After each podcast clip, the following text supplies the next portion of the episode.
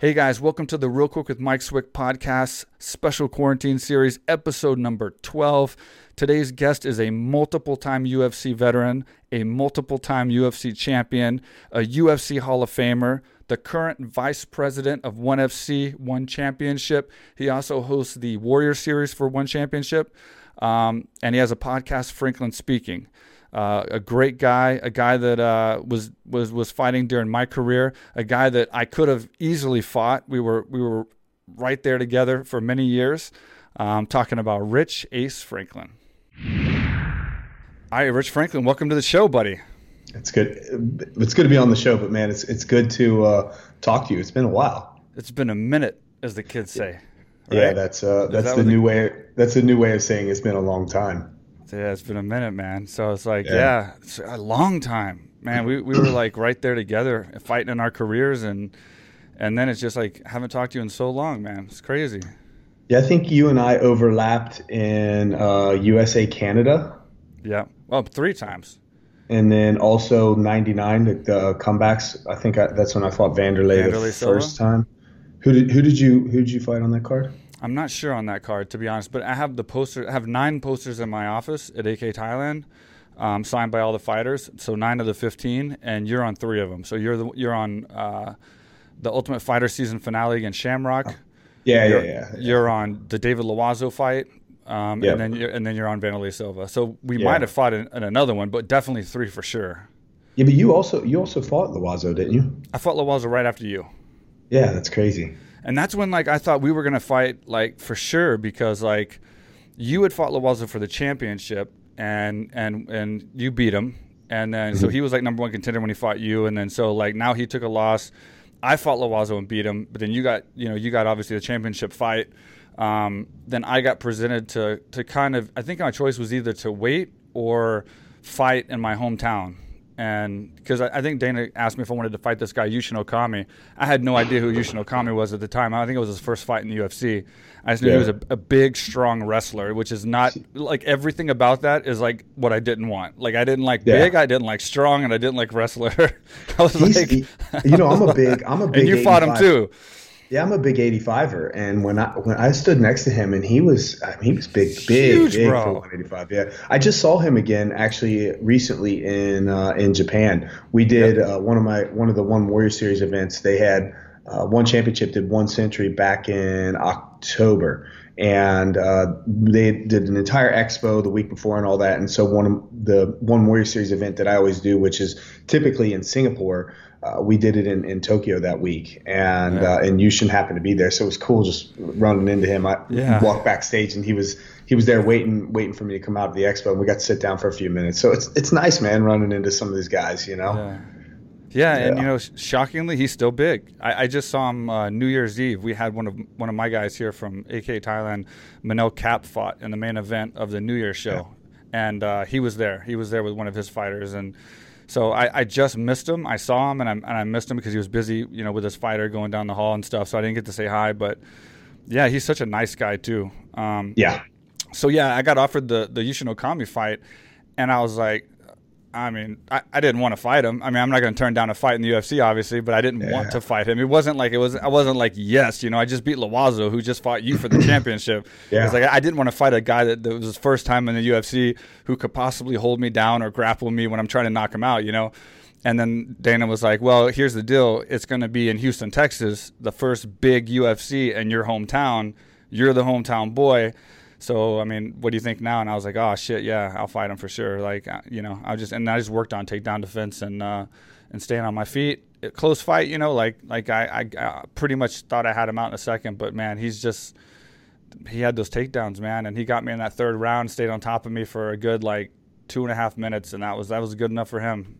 Yeah. I no, we. The, it, go ahead. Go, no, no, no. Go ahead. Go ahead. I was gonna say it was in in uh, in my, my, match against him. It was funny because um, he was you know he's real tall and he's and yeah. he's long. Like he knows how to use his reach really well. And I couldn't. The game plan was not to really not take the fight down to the ground. And uh, as I was you know going out there in the first and second round, like I'm landing combinations, but nothing's really gonna end the fight. And in my mind at the time, I'm like, going to a decision is just not, it's not an option for me. Yeah, right. And so at the end of the second round, I'm sitting on my stool and I said to my trainers, my trainers like, you know, I like my coach, my boxing coach, Rob, I'll never forget. He said, man, he says, champ, you're looking good. You know, you're using your footwork, keep angling the way you are. Just keep sticking that jab out there. You know, just, he's like, just keep doing the same thing. And I'm listening in, in the middle of this and I'm sitting on my stool and I just look at him, I go, I think I'm going to take him down. And they're like, what? No, that's not the game plan. That's not the game plan. I said, yeah, I think I'm. And my, my, coach, he literally smacks me. Like, he smacks me on the forehead and he goes, stick to the game plan. He's like, you're winning this fight. And, and I'm like, okay, fine. I'll stick to the game plan. So I go out into the third round and, you know, I start initiating the, the uh, same exact game plan. And we kind of come to the center and we end up in this clinch position, like a 50 50 over under or something. And, and I thought, well, you know, I, it, I'm not going to try to take him down, but if we end up on the ground, you know, if I happen to take him down because we ended up in this position, it's not really my fault. And about that time, he hits me with this trip, boom, puts me on my back. That's what he got. And, yeah, and I was like, and then I'm, I'm on my back, and I'm like, oh crap, man, my coaches are gonna be so pissed at me right now because because I just got I got like relaxed in this position, like, eh, if we end up on the ground, like thinking I was yeah, and he hit me with this trip, and then he was on top of me, and then I was able to reverse the position. But I don't know if, if you remember that he had me in a, a really nasty. Uh, yeah, arm uh, lock. Yeah, yeah, it was yeah. Uh, uh, um, uh, like a Kimura gosh, type. Yeah, Kimura. I, was, I, don't know yeah. why I was uh, I have brain lapse there, but yeah, he had me in this nasty Kimura, and I and was able to eventually fight my way out of it with about I don't know, I don't know 45 seconds left on the clock. But I was I was so mad, so yeah. mad at myself coaches were not happy with me after that match. I mean, luckily so. he got the win on that and in story. That's, that's how he does it, man. Like, you know, I won the second round, so I started getting my momentum, and especially at the end of the first round, I, I like knocked him down, and I was like punching him as the bell rang. So I'm like, yeah, like I'm back. I, am you know, he's got some fear in him. I'm gonna let my hands go. And same thing, man. Like we we we we met in the middle in the third round, and then he got that trip or something. It was like a weird takedown, like a just a weird trippy like off balance. I just fell to yeah. my back like an idiot, and then he got on top of me, and I had had an arm injury, so I was trying to like like bring my my elbow into my knees, and it was really difficult. And he's hard to get out from anyway. And and if I had known this from the beginning, I would have just let him wear himself out. But what he did was he just punched me in the face for like two and a half minutes, and then he got completely tired. Like I should have done that from the first round. He got like he got completely exhausted from punching me in the face. So like and I was like you. I was like, oh, my, I'm gonna let my corner down, let my team down, let Houston down. You know, like everyone's there from Houston, and and and they were still like hoping I would pull it off. And then he got completely exhausted, and then I reversed him, ended up on top, and then like landed, you know, the last like 30 seconds of the fight, too little, too late. Um, yeah. But but yeah, it's exactly the same thing, man. He's he's a tough he's a he's a tough fighter to fight for all reasons because he yeah. wasn't a he wasn't a big name, but he was tough and he and he had things that like I wasn't used to. Whether you were or not, I wasn't used to those kind of takedowns. I'm, I'm training with wrestlers and, and double yeah. legs and and, sh- shots, and then now they got this trippy, clinchy type stuff. Um, but what you did really well, I thought, was you you secured the first round, which was very important because he's a slow starter. And I kind of was filling him out in the first round. You put pressure on him, and you were landing. even if it wasn't hard, you were landing, and you, and you were had octagon control, and you were pushing the pace. So that yeah. like secured you secured you round number one, already put you ahead, which I thought was really good. So that that definitely helped you helped you out for those later rounds where you know you could have been in more trouble or whatever. You at least got that first round out of the way and, and, and took advantage of his weakness, which was being slow. Yeah, so you know that's the kind of athlete I always was. Like we we actually in my camps oftentimes would do toward especially towards the the later end of my career is do these drills where we worked on really coming out of the gate faster because I'm yeah. one of those. If you watch my fights, like I'm just one of those guys who starts slow and just continues to pick up momentum yeah. as I go. And uh, and I think like that kind of strategy cost me cost me my win against uh, Forrest because if in my Forrest match, like and, and Forrest is such a big guy, you know, th- that was me realizing I'm really not because I kind of I, I was in this kind of no man's land where after I lost my title at 85, I didn't really have a home at 85 anymore. And so I tried moving up to 205. And right. I had a couple fights at 205 and a couple fights at catch weight. But then competing against Forrest at 205, you know, I remember we, we weighed in and uh, and he felt like he was the same height as me. And then when we were, you know, as we faced off. I, I, can remember like almost looking him directly in the eye. And then, of course, once he rehydrated, I don't know if his spine like, re, you know, rehydrated as well, but it felt like he grew. It literally felt like he grew another two inches. And he came in, he came into that fight. Like I probably walked in the cage. Uh, I, I got sick before that match and lost some, lost some weight. Um, and so I, I didn't end up um, having to do much of a weight cut. And I was struggling to always put weight on when I was competing at 205 anyway, because even now, I mean, I'm 10 years out of my career and I'm walking at two, maybe 220 right now. And the most I ever weighed when I was fighting at two, 205 was 215. So I probably walked into the cage that day against him at like 211, 212, and he walked in probably about 235. And so when he was on top of me in the first round and we, we I threw like a leg kick and we kind of it wasn't a takedown we just kind of stumbled and he ended up on top of me in the guard and uh, I started to push off at first like I was going to get up and he was so heavy and I just thought nah you know what I'll, I'll wait until uh, the ref stands us up and I had Mazzagatti and he just for like four and a half minutes, man, Forrest didn't hardly land a punch, and but he never stood us up. And so I because I had this kind of slow style or slow start, or at least in that that particular match, it was uh, more of a strategic decision. It cost me the first round. So even when you're when you're picking up the pace, if you have one questionable round in a three round match, it's like. Yeah, which is why in my in my camp we were always pushing for five round fights, and so fortunately for me, it was beneficial that uh, that like you know I ended up as a as a main event even without the title I ended up as a main event because they ended up making all the main event fights and non-title fights five round fights as well so that was good for me because the longer I was in there the more dangerous I got right yeah. That's crazy. So, so considering, I mean, it wasn't like we had a, a an agreement or or any, it was ever proposed, but I mean, it was very likely at some point we could have fought. What what would your what would your strategy have been to to beat me? Yeah, there was, there was what, what, was you thinking, and what, what what would you do to to, to take that, take me down? There was uh, I don't know if I would have taken you down though. Um, there was talk about that at the time, and I never really. Like, I don't mean taking I, I me down like I want to clarify. I don't mean taking oh, me down yeah, like literally yeah, on the ground. I mean just taking me out. What what was your strategy to beat me?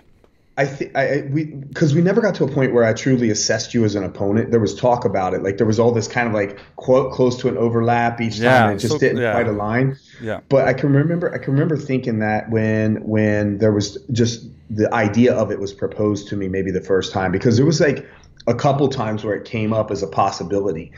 And so we were, you know, I mean, because obviously you got you, you know, your nickname is Quick. So you know, I remember looking at, at a couple of your fights at the time, thinking like, okay, he's got good hand speed.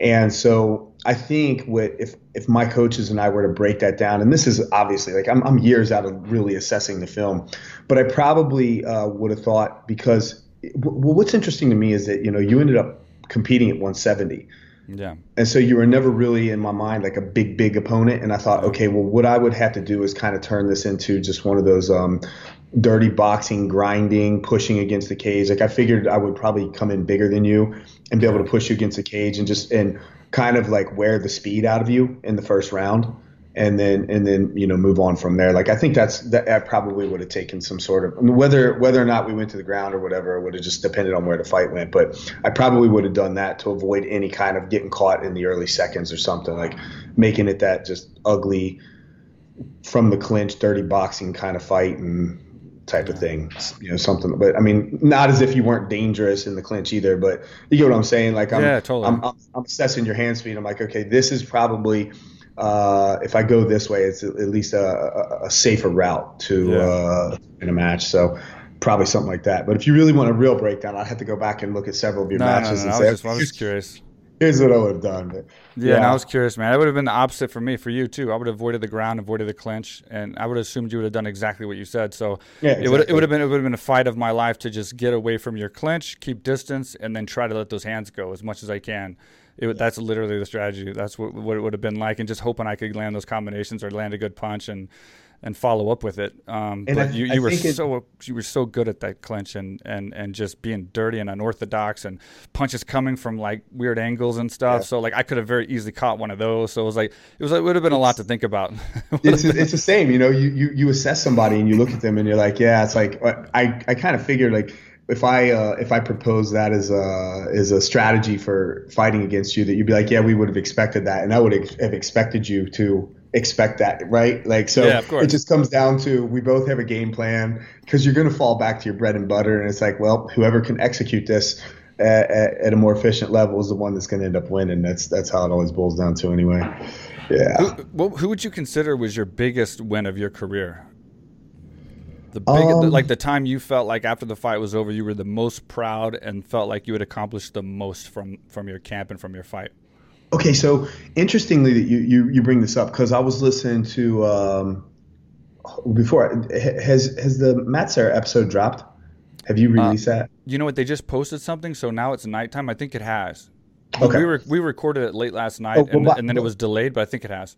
Okay, by the time this drops, that one will have dropped anyway. Oh, so for sure. Yeah, yeah. yeah, So I was listening to the conversation between you and Matt Serra, and um, and you were talking about remember Full Contact Fighter. Yeah. You mentioned in that podcast. The Joel, yeah, the the newspaper. Do you remember the TV show?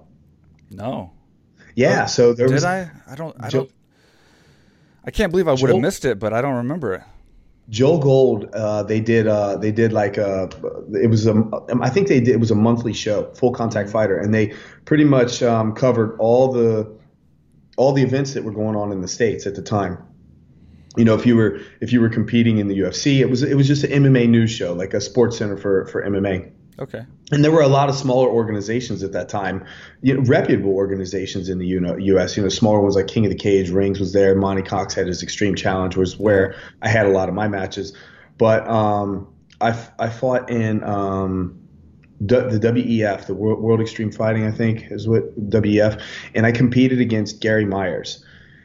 And um, Gary Myers at the time was a UFC veteran and um, had I don't know if he fought once or twice, but he was a veteran, and I hadn't made my debut uh, in the organization at that point in time. And so I fought him in this event in Evansville, Indiana, and it was a big event. You can go back and look at that card. There was so many people on that card. I mean, Matt Hughes was on the card, uh, like Laverne Clark. There was a, a lot of a, a, lot of big name guys. We I'm, we should actually take the time to Google it just to see. But anyway, uh, I headlined that card against Gary Myers. And at the time, I was just this kid in out of Cincinnati fighting all over the Midwest, and I wasn't even compared like skill level. I wasn't even the fighter that I ended up being like at the peak of my career. I still had a lot of development to go through, but I beat him with a third round knockout kick to the head. And I can remember coming home, and a, a couple weeks later, I'm watching Full Contact Fighter, and Joe Gold is on there, and he's like, "Yeah, man, this kid from Cincinnati, Rich Franklin, is like, this is an impressive win over a veteran of the UFC, and you know, this kid, I've been following this kid for a while. You need to, you need to watch out for him, and he's gonna make, you know, he's gonna, he's got a future in this sport. He's gonna make big waves."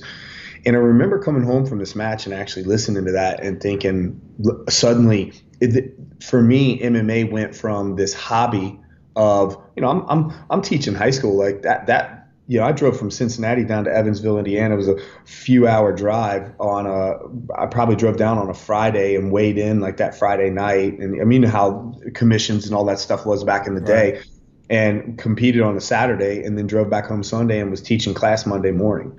Yeah, and, wow. uh, and so for me, this was just like, I was just kind of having fun at the time. But when he said that, it was the first time that I realized, um, that there were actually eyeballs on me that that, right. that you know, people were actually it, it, wasn't just me doing something for fun that now i was kind of like because you know if if you uh if it's just you and in your own mind if you lose like you can kind of like fabricate your own reasons why you lose to help you know yeah. save your own ego internally right yeah. but now when you got when you got people watching you you know and in the end it's millions of people globally yeah. that are watching me compete you know suddenly you're putting your reputation on the line for everybody to scrutinize you. And I can remember this feeling. That's the first time I ever felt that. And I actually had this just moment mentally where I thought about walking away from MMA completely because I, I felt this tremendous pressure suddenly. Like, wow, people watching me compete. And, uh, but, you know, I, obviously that didn't stop me. Um, and, you know, long story short, that was probably the, the match that really, um, that put me on, on the map for everybody, like because that's what kind of um, you know, turn turn the matchmakers at, at, the UFC like they kind of took note of me and all that stuff. And it wasn't long after that that I ended up competing there that I made it onto the big stage. So that's probably one of my one of my biggest wins. But of course, that's you know obviously outside of uh, of the UFC if that's that's what we're talking about. But yeah, yeah, yeah. bittersweet, man.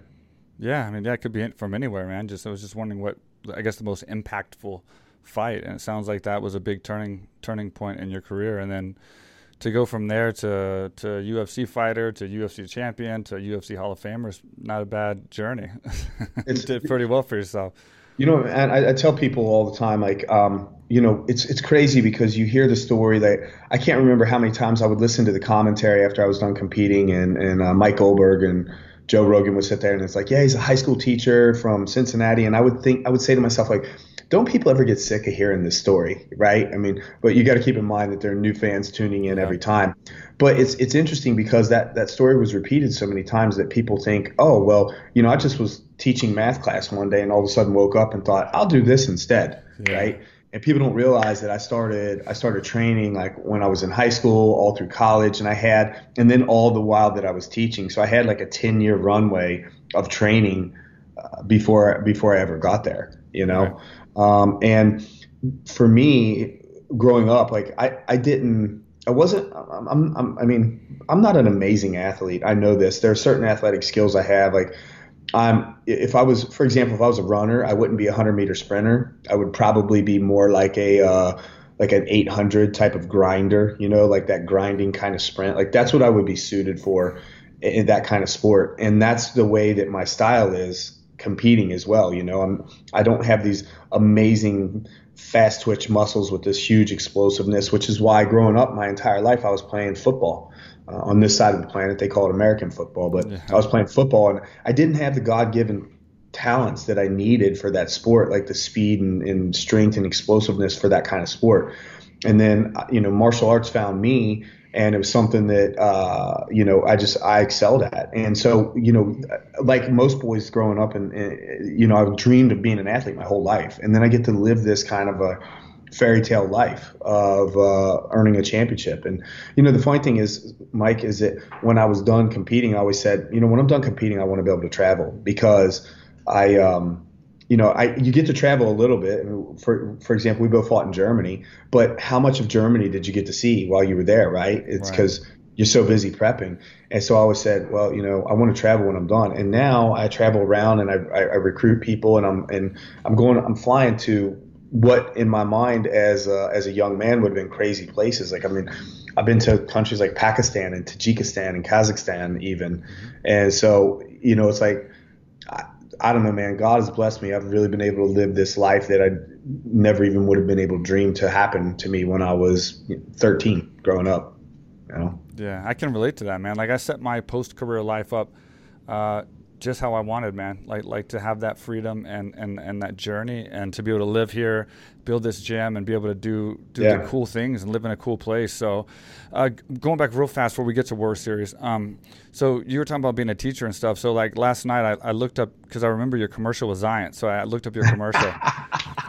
that's a, yeah. that's amazing, man. I remember it looks a little different now than it did before, but it's amazing. And then I found mine. I posted mine on Instagram actually because it was like oh, did of, you? Okay. Yeah, I'll have to go. I'll have to go back and watch it. I haven't. I, what, what was the storyline on yours? I forget. Mine was like I was a sensitive guy. I was in like a warehouse with like Diego and Heath Herring and Rashad and Koscheck and Forrest and, and, and I was just telling a story about like you know my uh, my friend was you know all into this girl and they broke up and I was like you know the friend that's like you know what about the healing process? I'm a sensitive guy, and then they show clips of me like knocking knocking out Gideon and and Schoenauer, and then yeah, it was it was kind of silly, man. It it was a lot less embarrassing and 15 years ago th- than it was watching it now. So I figured I'd put on an Instagram for, for everybody to laugh at, and and it was kind of cool seeing like uh, so many guys in one room.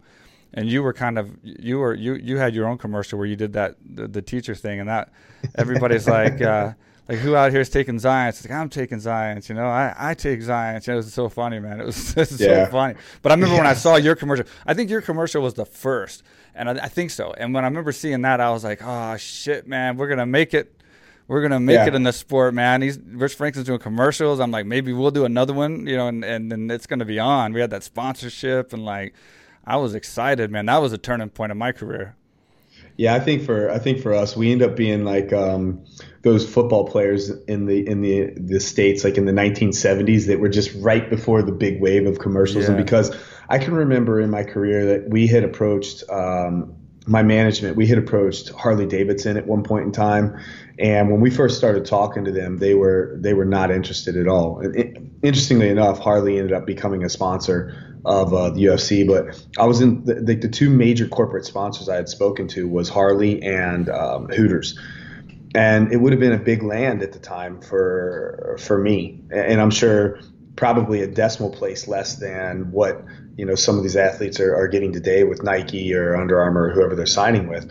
Right. Um, but yeah, I mean, it would you know those things helped, and of course, I had invested a lot of time in um, American Fighter, my my clothing company. Yeah, which, I remember that. And, and it, you know, it, it actually, you know, I don't, I don't want to get into the drama that whole thing, but it, it, it ended up being a, a good investment. But, uh, you know, management we made some mistakes and you know end up uh, I don't have the company anymore which is kind of a sad thing because that was my retirement plan but I passed up a lot of sponsorship dollars for that so that I could build build that company and so you know I mean but it was it was a, it was a different day back then man and now you I think there there are pluses and minuses to the whole thing because you see like the corporate deal that they have now with um, with Reebok and I, you know, I don't know what the rules are like. I heard you you were talking about um, bringing in a banner and all that. Were were you the first one to ever do the banner? Was that yeah. the thing? Yeah, so you were the first. American Top Team was the first uh, team to do a a gym banner. I was the yeah. first to, to do a sponsor banner. Yeah. So thank you for that idea because so it was a know, few of us, but I, I yeah, exactly. It was, it was like Bob Cook, Jon Fitch, everybody kind of had formed the idea together. I was just the first crazy ass who decided to take my chances putting it. And it wasn't a like regulation banner. It was like eight feet long and stuff. So like uh, I was the first crazy dude to like decide to drop an eight foot banner right in front of Dana, who's sitting right right literally right behind me. So like I'll take credit for that, but yeah, it was it was a, it was like a group effort on coming up with the idea. But man, God, the money that's made. If I got a residual off that of every yeah. fight banner since then, I'd be living like I'd be a billionaire, man. Yeah, exactly. You should have because uh, I, I, thank you for the obvious, you know, for the idea on behalf of all the athletes out there that are that even even in one championship today, you see guys doing it, and yeah, uh, and so that that stemmed that from helps, you. You man. changed. Yeah, yeah, you know, I mean, that's, these guys need this money. Heck yeah, they do, and that's how I, especially to you know, towards the beginning of my career, before because it takes you know it takes time to get to the top of that mountain, right? Like you have to sign those, if you want to call them crappy contracts, like you have to sign those crappy contracts and yeah. where you're not making good money. You know, I made to to when I when I fought uh, Ken Shamrock, for example. Um, you know, I was that for me that that fight was uh, seven and seven. So I made seven 14. Yeah, that was on. That was and that was the Ultimate One Fighter finale. Most people forget that uh, I actually I was the main event to that because they all remember uh, Forrest and Stephan's match, right? But um, yeah, I made I made fourteen fourteen thousand dollars to and win. We were fight. five and five, and, and it was yeah. our first UFC fight, and we were just TV guys. That that's why the UFC fighters, most of them hated us. yeah, exactly, man. So you know, and, and I was happy as shit with five and five, but like, but like, really, in reality, as a career, I mean, I wasn't looking at it as a career at that point, but as a career, like, that's you know, obviously, that was tough. Bro, I, listen, man, I made two hundred dollars for my for my first professional match. Like the first time I ever got paid to fight, it yeah. was two hundred bucks, and I thought, holy crap, you can make money doing this. And even yeah. even at the time where um, where I was competing against, uh, like when I fought Ken, I was still teaching part time in an at risk program. I, and I my next match was uh, Evan Tanner for the title, and I was teaching in this at-risk program. I had quit teaching full time, and it was I was in this transition where I was thinking maybe I can make a career out of this. Which, as I think about it from today's mindset, when I told my dad that I was quitting teaching, he thought it was nuts. Yeah. Because I mean, it wasn't like I was telling my dad, "Dad, I'm going to quit teaching and go pursue a career in the NBA, where at least it's an established industry. Whether my chances of making a team or not is a different story, but." But in MMA, the industry was it was just it wasn't there. Like the longevity of a career wasn't there. And so, you know, when you you sign these contracts, and at the time it's just like, well, you know, when I quit teaching, I thought I'm going to take the mentality was like, let me take like a sabbatical or a leave type of thing and just have fun with this for the next year or two. Uh, and then, of course, it, things ended up working out. But the initial contracts that you sign, obviously, you had to work your way up that ladder. And so it takes several years to get there. And then when you're finally making the money, your window of opportunity there is really small to make good, good money. And so fortunately for me, you know, I took my highest earning years and, and I didn't I didn't do stupid things like buy Ferraris or or yeah. you know really idiotic purchases. Um, and I was smart with the money that I did made so, make. So fortunately, I was able to at least put myself in a decent situation financially. That's good, man. When did you make that decision? When when when did you make that decision to be a full time fighter and have that talk with your dad? Like uh, what, what, what, part of your career? So in in 2002, um, in, in 2002 i quit. So i start my first year teaching was 98 and i taught full time for four years and then in 02 i decided to quit quit teaching. And i had and i decided to quit because at the time you know i had spent the summers i don't I really when i look back i don't know how i don't know how i was able to do this but i was able to put myself through school um, and I, you know, I didn't have scholarships. Like I had a little bit of grant money and stuff like that. Because in college, I was the, the right combination between poor and smart. You know, I wasn't real smart. I wasn't like super smart, but I wasn't super poor either. But I had like the best of both worlds. So I was able to get some small scholarship money. But I was able to put myself through college, earn my master's degree, train all the meanwhile, b- building myself, like training at a level where I'm putting myself in a position where I'm going to become a world champion one day. And so when I decided to quit teaching after four years, I had already earned my master's degree. And so I was at least certified for the next, I think, eight years. So in my mind, I thought, well, I'm going to walk away from this and, and pursue this dream. But fortunately for me, because I was educated, I always had this fallback. I, I, can always go back to teaching. Little did I know that once you actually start down this path of pursuing something that you really are passionate about, there is never, there's never no going back. Yeah. It just, it can't happen. I'm at, a, I'm at an age now where the thought of me teaching high school is like, eh, you know, I mean, because I, I don't know, I have this built into me to want to help people. Right. Uh, but um, but the thought of actually going back to a nine to five job, like, uh. that's that's that's the hardest part. Like having to having to report every morning. Like you got to be here at 7:45 every morning, and you will stay. I'm like, mm, my job now doesn't work that way. I mean, not not even not even considering quarantine. Like my job doesn't work that way. You know, I have I have objectives that I need to meet, and if I meet them, I can pretty much do it on my own time. So um, so after my fourth year, I decided that I was going to leave teaching. And I had this talk with my dad. Now, granted, my father was a guy who just kind of screwed off in high school. And he you know he didn't take high school seriously ended up going back to college late in life. He and i graduated from the university of cincinnati the same year. Like we both graduated at the same time. And so for him, I was like this pride and joy. Like, this is my son. He's the only kid that I have that has gone to college. Like, I was the one that went and got the college degree. And now I'm coming to him going, Oh, hey, dad, by the way, this college degree is BS. And this teaching career, I don't need that. And I was just throwing everything away in his mind at the time and you know, fortunately, my dad was able to. Uh, he he came out and watched me defend my title the first time against. And I was I tell the stories like this is the best moment of my career. But he saw me defend my title the, the first time in Vegas, and we were out there, and he was he was uh, he was having dinner. I joined him for dinner one night. I was eating ice chips because I was cutting weight, and and um, he was he was sitting there. He's like, "Man, I'm really really proud of you for what you've not only what you've accomplished, but the fact that you were um, brave enough to pursue this." But um, yeah, the day that I told my dad, he was like, uh, he was not having it. I, I, think actually, if I would have said anything besides fighting, or I wasn't trained to fight, my dad may have actually punched me. you know, yeah. just like, no, you're not, you're not, leaving, you're not leaving this career. So um, yeah, but uh, I did that. But then I was working part time in an in an at risk program. So these are like kids that were, you know expulsion and you know girls who had gotten pregnant in high school and couldn't be in a normal classroom anymore. And so i was working at this facility and i taught all the way up until about um, two days a week two nights a week. I taught there until about a week and a half before my title fight. Wow. yeah. And then the school year ended because I, I, I competed against evan. It was june 4th that year of 05 and so I had continued teaching from the end of 02 to 05. And, and I think like the last day of school was something like May 26 or May 28.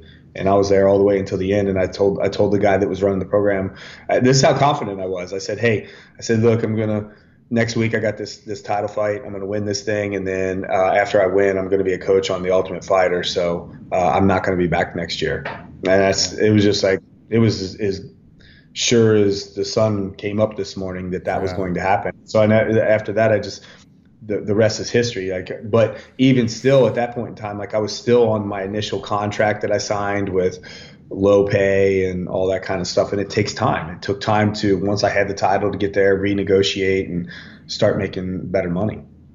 Yeah, that's that's, that's crazy, man. And and I commend you on all the work you've done with kids because you've done a lot of stuff with kids, and also on on being so bold as to to go full time as a fighter before the Ultimate Fighter really kind of took it off to where you know the money increased and and the popularity increased and everything.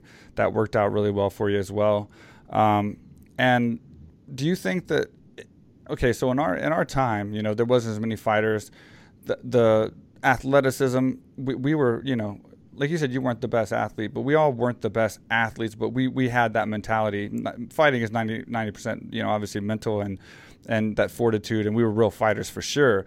Do oh, you oh, yeah. feel do you feel that like do you feel that you were ahead of your time in the fact that that you would have rather fought and had your career today against what could be tougher competition and harder competition? Or were you are you happy and content that you had your career when you did and you accomplished everything you did and and you were the champion and everything yeah well um, you know we're getting into a lot of it. not that you yeah. couldn't do it now but i'm just saying obviously it's a lot more competitive yeah we're getting we're getting a lot of, into a lot of hypotheticals here I, I would actually Look, there's some there's some guys that um, that when I there's some athletes that I see that compete that in my mind I'm like, yeah, you can tell that this next generation is here um, because I mean I didn't start doing true MMA. I mean I started doing BJJ when I was 18 years old, right?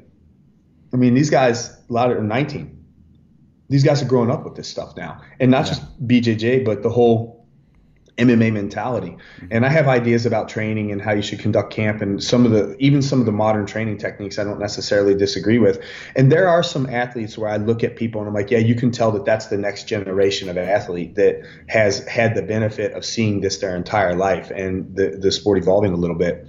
But at the same time, I you know, I feel like a lot of the competition is watered down because there are so many more matches nowadays that you I mean, you have so many athletes, so many cards to fill that when we were competing was when I won when I won my title. What, what, were there? Maybe like five shows, five events that year or something. And that's so five events times ten matches per event. You're looking at 50, 50 fights. So you need hundred fighters. That's it. That's that's all all you need to fill a card. And so you're going to find the creme de la creme really quickly. Well, when you go from five events a year to 50 events a year, you quickly have to fill this with a lot of excess fighters that, in my opinion, there are a lot of guys today that just are not of the same caliber. And you know, I also believe that if I were to fast forward my career and, and be in a modern age, but also have had the benefit of starting instead of investing my entire life playing football, right. doing MMA instead, that I would still be at, at the at the, uh, the, the top of the game anyway. So I don't know. I, I like I actually like the. I mean, the allure is that the potential for the amount of dollars that you could make in the, this modern world. I mean, everybody sees like the Conor what Conor did with Floyd and making all this money in that match, and and it's great. And you know, kudos to him, genius that he's been able to uh, pull that off from a marketing standpoint.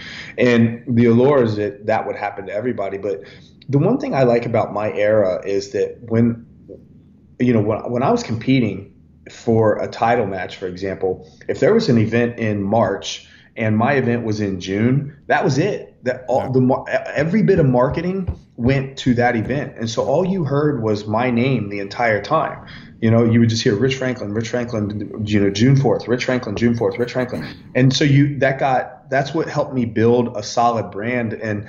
You know, and, you know, unfortunately for me, like I wasn't big on things like social media. Like I wasn't like really trying to build out my social media numbers. And even to this day, I'm just kind of like, eh, whatever but it did that did allow me to build uh, a reputation at the time for not just the reputation that I had inside the ring of competition, but outside. Like uh, a lot of fans know that I was a company guy. I was always there to fill if there was a last minute dropout or, or something like that. And uh, and my work ethic and all these kinds of things, like people knew that, and that's honestly, it's it's that that is what got me to where I am today, like why I have the job that I have, because people know, like, you know, not Rich is a tough guy, like not just inside the ring, but outside the ring. I work my butt off. I work hard for the, the company that, that, uh, you know, for one championship. And every day, it, it doesn't matter what I do. I'm just the kind of person that if I'm going to put whatever it is for it, if I'm going to step into the cage, if I'm going to,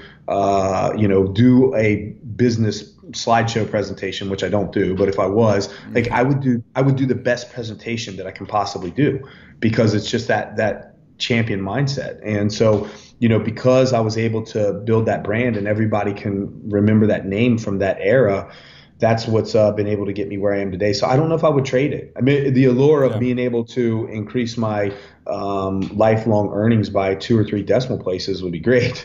Yeah. don't get me wrong. I mean, everybody wants more dollars in their pocket, but no, I um, I'm happy with it, it my journey. I think uh, the, the, you know the old days, the wild wild west of MMA is awesome. I, I have stories of I can tell stories of warming up in locker rooms at fairgrounds where there were chickens in the locker room, and uh, me too. I'm from Texas. You know, I mean, yeah, like I like where the I, on a couple different occasions, I had uh, occasions I had the actual uh, cage break during yeah. competition. Yeah, uh, you know, and and stuff like that, and you know, shows delayed, and just um, you know, my first one of my first amateur matches. It's not my first one, but in this little show that I was uh, competing in in Indiana, the the guy who was running the show, like his cousin was uh, had a PhD in philosophy, and that had um, kind of uh, fulfilled the requirements for having a doctor on hand.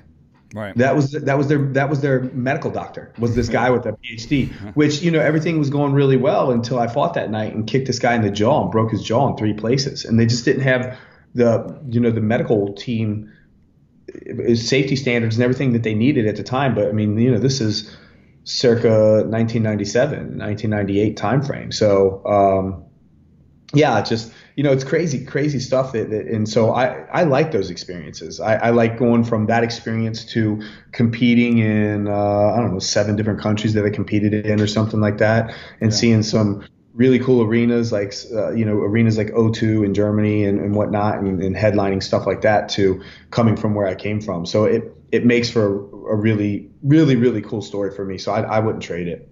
Yeah, and, and I agree with you 100%. Uh, and and a big a big part of me asking that question, hypothetical or not, is because of that that amount of uh, attention and marketing and publicity that we got versus what the guys get today. It's really hard to be a star today because there's so many fighters and there's guys that are 4 and 0 in the UFC 5 and 0 that you barely know their name, you know. And for yeah. me at my level, I was happy to be in that generation where I had the competition I had and we were fighters. We all were about the same and, and I, I excelled enough and, and, and got close enough to the title that and got a lot of publicity, a lot of marketing, which is carrying on to my career and my business now. So I was content and happy with that. But I just wanted to ask someone like you who was a champion and a Hall of Famer and had the potential obviously to do so well now and, and hang with, with the new generation. So I just had to ask that question.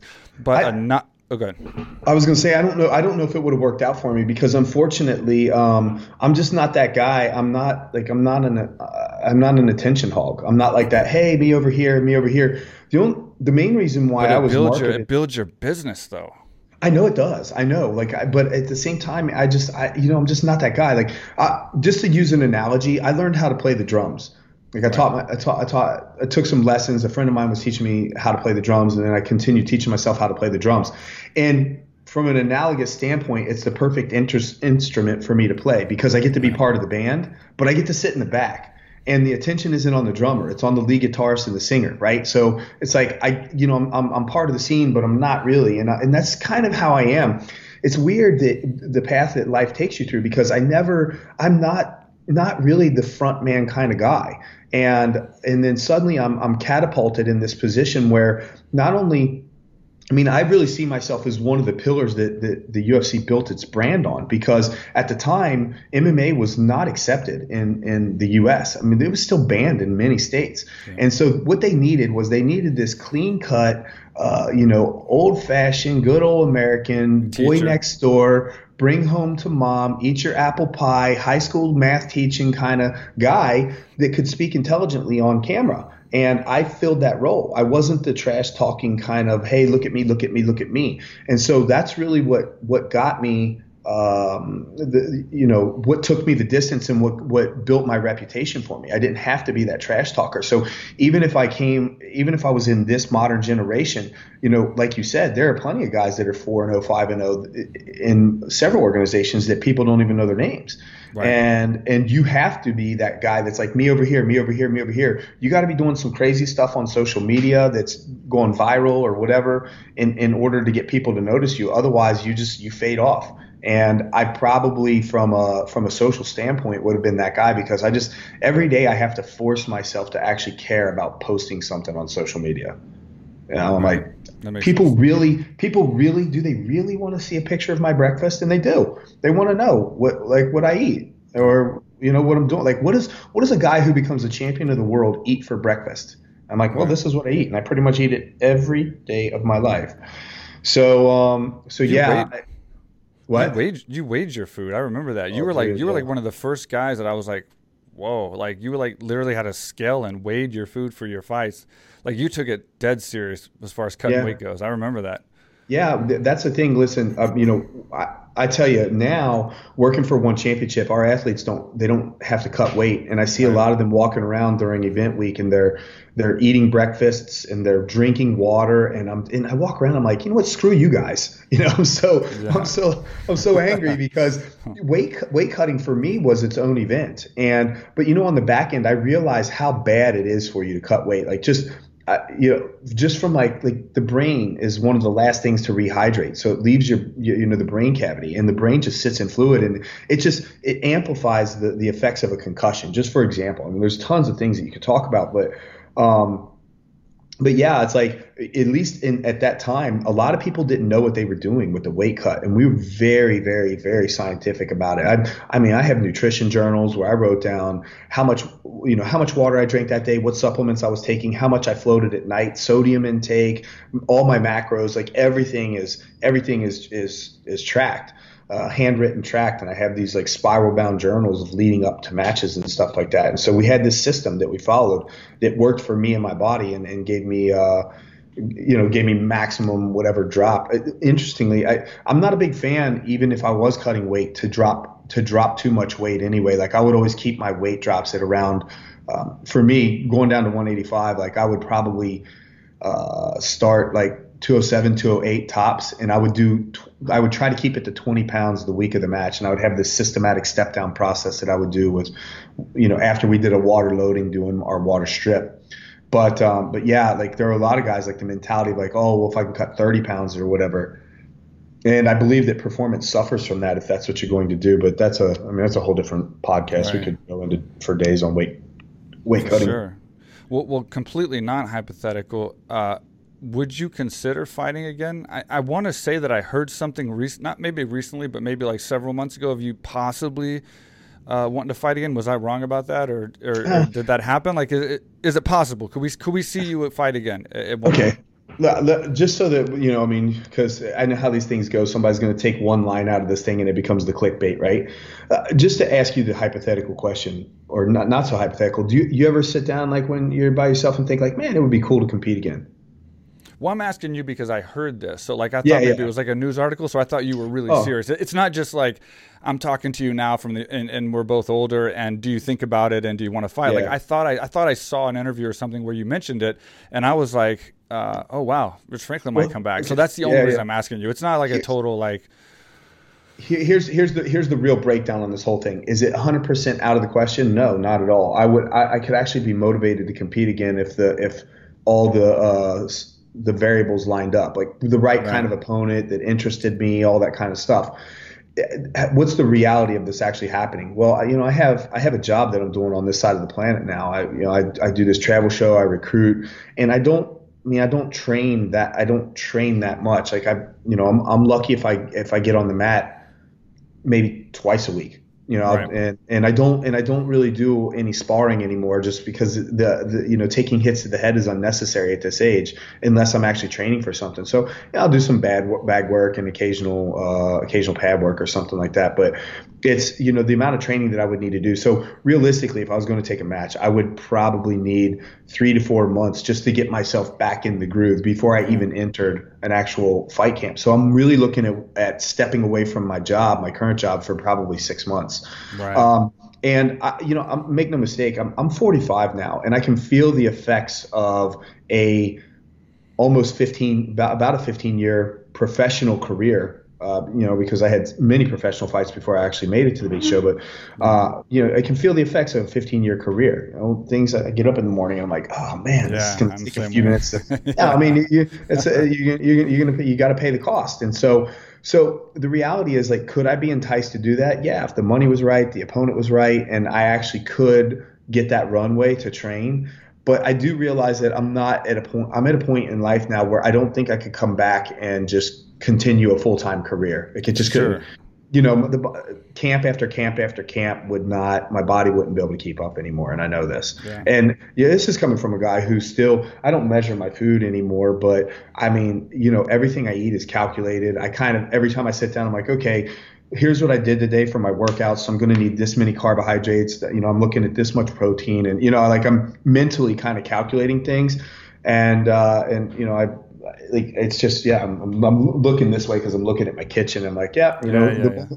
the, moment that we get off of this this this podcast I'm I'm going to go make myself my second meal of the day. And before the the end of the day I'll have at least five five minimum meals that are all somewhat calculated out from everything that I need from my uh, my macros and making sure I get a plethora of vitamins and minerals in my micros as well. So I'm almost as bad with my nutrition or as good as I used to be when I was competing. And of course, I mean, at 45 years old, like I look like I take care of myself. I still look the part as well. Yeah. So, and that's why I uh, asked, you know? Yeah. And, and the and, thing and, is, and on top of it, I still train like a madman. Like I'm still, yeah. you know, lifting and, and pushing myself. Like I, you know, I go into the gym. It's like, you know, here this this would be my bragging thing. Uh, like I go into the gym and I was um, trying to lift uh, three like uh, deadlift 315 for 25 reps, and I'm just like you know I'm not satisfied until I can get that. Like I'm gonna hit this thing for 25 reps. So and so 25 reps at 315 is part of your workout. Is just it's insane to be able to push out that kind of volume. You know, yeah. for at least for me. I mean, somebody else might be like, well, I warm up with that, whatever. But um, but I just I don't ever go into the gym and be like, ah, you know what? Let me just like get, get a little squeeze today in my biceps. Like, oh, I did my beach muscles. I'm good to go you know, I'm, I'm, I'm in there training and pushing myself as if I was uh, as if I was getting ready for something, and not because I'm subconsciously planning on it. It's just it's the way I am. You know, there is there is no there is no oh it's time to relax. I'm you know I'm full throttle. So so a you know you were a good fighter. B I do see you training a lot. Um, and see, I asked Hardy the same thing, you know, and he he's passed, you know, his career and retired, but he really does want to come back. And he he along the lines of what you said, you know, he's not looking for a, a championship. He's not looking for the fighting at the top. He just wants to get in there and fight somebody equal to him, and then just to have that experience, which is why I asked you. And and, and I totally understand your answer. And, and, and again, for the fact that I, I thought I saw that article, but. Um, yeah, I'm not asking you to call out opponents or anything like that, but no. I, had, I had to at least ask you. Hey everyone, I just got to thank my sponsor, AK Thailand, really fast. And I'm still going to keep this 30% special, this reopen special, open for you guys that want to come out here as soon as this quarantine is over with. Everybody's tired of the quarantine. Everybody's tired of sitting at their house. Uh, so many of you guys that have been to AK Thailand want to come back. So many of you guys that haven't been want to come. You have trips planned. You were thinking about it. You were following our social media. Um, so now you can save 30% off all group training. So you can go to the website akathailand.com. The pricing page is completely set up. You can book a week, you can book a month, you can book six months, a year, however long you want, and save 30%, which will last forever. There's no expiration date. So you can take advantage of this 30% right now, and then you can wait until your flights open up and you can actually fly to Thailand and come immediately when quarantine's over. Or you can wait a year or two years, whenever you want. You can take advantage uh, of this uh, package that you bought. As soon as you buy it, it you're in our system and you stay there. Uh, if you decide that you can't go in the future, we will allow you to transfer. Just send us an email at info at akthailand.com. If you have any questions or if you want to transfer after purchase, we can transfer to anyone you want. And you can also buy training at 30% off for somebody else. Um, this special is amazing. It's the best deal we've ever had. Uh, I think it's going to help you guys out, save a little bit of money for you when you come over here after quarantine. Obviously, this uh, pandemic is giving everybody quite the financial hit, uh, as well as, as health hits and and and just uh, making everybody stir crazy. So I feel for you. I'm gonna help you out as much as I can. So again, that's akthailand.com. Any questions, just email info at akthailand.com. And if you're not familiar with the, the gym uh, and what we have, here's a video for you. What's up, everybody? I am here in Thailand. This is the first time I've ever been here. Been dying to come here for years. The great Mike Swick. He's one of the big reasons he's been trying to pull me down here. What he built down here, aka Thailand, is incredible. There's people here from all over the world.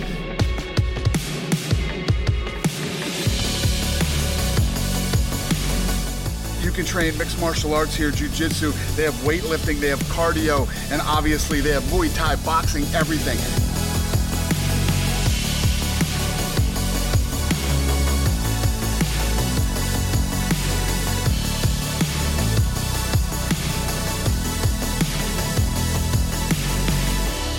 Telling you guys, I know everybody wants to go to Thailand because Thailand's so cool, but you can't come to Thailand without coming to AKA Thailand. Come on.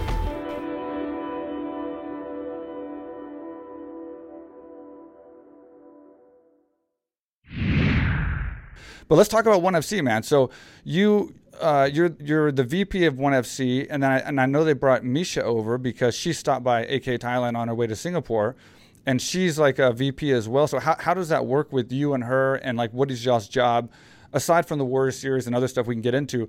What is y'all's job as the VPs, I guess, of of One FC? Well, so you know, I mean, the thing about One Championship is that it's not it's not just an event company. Like One has kind of put themselves in a position where they're a content house. Yeah. So they're all about distributing different kinds of content. Realistically, when I first got hired on for this company, I don't think they really knew what to do with me right? I mean, because right. Uh, actually, when I, one of the first, I mean, when I first got hired on, a lot of it was um, me helping Matt Hume, who is our matchmaker. He handles, he, he's the head of the entire uh, sports and competition team. So it was helping him with different things, and I would attend like sales meetings and just I would just do random things. I would give you know speeches for the company, and it was like I think there was like this time of like Rich is going to be a good employee we just need to figure out how to place him in the company properly. And then, you know, initially I was working from Ohio and I was I was traveling uh, down here working remotely, and the transit time door to door from my front door to anywhere in Southeast Asia is about 30 hours. Yeah, it's going to be worse now because the airlines are going to eliminate so many different flights, but 30 hours door to door. And in 2016, I did um, 10 trips down here Wow. And I was like, I, I, can't continue doing this. So the company approached me about relocating down here. And I thought, well, you know, I'll come down. And, and um, so living here in Singapore, and I still go home quite a bit up mm-hmm. until uh, this current time that we've had under the pandemic. But, um, but you know, I'm, I'm on this side of the planet. And so I was down here and, you know, I, I had some initial jobs. And finally, Chatri, he comes to me one day. And I, I mean, I was doing so many different random things for the company mm-hmm. that um, I just, I, you know, I was just I was barely keeping my head above water. And right. he comes to me, he's like, I got this great idea and I want you to spearhead this thing. And uh, and he kind of explains, um, you know, the the bare bones of what the One Warrior series is. And I looked at him straight up. I was like, dude, I don't have time for that crap, and I don't want to do it. So, and he just, I mean, literally, he just kind of passed me on the shoulder. He's like, you're gonna do great like that like it was his way of saying like i don't care if you want to do it or not yeah and it ended up like that so he he put me in charge of the uh, of the one the Warrior series, and so I, I, I run this project head to toe. I lead a, a, production team. I have amazing people underneath me. You know, I have a great uh, executive producer and, and just the, the people that I work with. My co-host on the show, Jonathan, is awesome. He's a he's a Boston College graduate. He's smart, like sharp as a tack, great business minded guy. So I've been blessed to, to surround myself with really good people. But it's a I lead a team of about 15 people and what this was is this was one championship's foray at the time into producing content that was not necessarily fight based content. You know, uh, if you've seen the show, we travel around and we will travel to various different places uh, and experience local cultures, local yeah. cuisine, maybe do some crazy activity, jumping off cliffs, whatever kind of thing. Uh, we were in New Zealand rock climbing one time. Like we've, I've, I've done some really cool stuff. Like the kind of, and this is, I mean, this is the kind of vacationing that I've always dreamed of being able to do. It's not really a vacation though, because a lot of prep goes into yeah, this. But um, yeah, but so I run this entire this entire division, and then um, you know, with obviously it's a travel show. I recruit people. Then on top of it, we hold events. I hold live events, and those for us have been my the one Warrior Series events have been closed door events, not open to the public with large audiences, but closed door events. And then everybody, all the athletes that I recruit, we travel around, tell their stories, and all the athletes that I recruit are competing for contracts for one championship. So that's the kind of the the bare essentials of what I do for the company. And then with this the current situation with the pandemic, you know, we had to like I, I, I can't do a travel show right now because right. I can't travel. So fortunately, we were working on this idea of you know creating a podcast, and essentially that's what we did with um, the newest thing I got come out now that we've we've posted several. Uh, it's a called a video podcast on One Championships Facebook page. We do it. We'll do them as live content and um, and it's just you know cool discussions. But the the video content that I post out, it's a variety show. So you know I have just a bunch of I have a bunch of different kinds of guests on. I had uh, that's the Franklin Franklin speaking, right? Yeah, yeah. I saw yeah. the surfer so, when you had the surfer girl on. Yeah, did arm, you? Her, did you watch her episode? Yeah, yeah. Yeah, man. She's I mean she's just she's an amazing girl, man, and she's just uh, you know she's she super positive message and and just about overcome like per- perseverance. And well, you know that girl she got her you know for those of you don't know like um, her name's bethany hamilton. She was uh, there was a movie about her called soul surfer and she had her uh, one of her arms was bitten off by a shark while she was surfing one day and, and she's from hawaii. And that girl was four days in the hospital. A 13 year old girl four days in the hospital having a conversation with a family friend, and the guy was like, he this four days after four days after she lost her arm, and the guy was like, so I was out in the, the ocean today, and I tried surfing, I tried uh, paddling past the surf with one arm. He's like, you can totally do it, and she's like, really? And you can see this look of excitement on her face, and within four weeks of uh, the accident with the shark, she was already back surfing again, and just tr- truly amazing story. But yeah, it's a variety. It's it's, it's a variety show essentially. So I had like I had this uh, gentleman. His name's Levison Wood. He he was a, a, traveler. He walked the Nile. He walked the whole length of the Nile oh, from wow. Rwanda all the way up to Egypt. And the stories. I mean, I have a lot of stories. I've been to I've been to about 55 countries at this point in my life, and which is a lot for me because I'm some kid from a small town outside of Cincinnati, Ohio. Never thought that uh, I would ever really do much international travel. And but this guy, so I, I, feel like I've lived the life.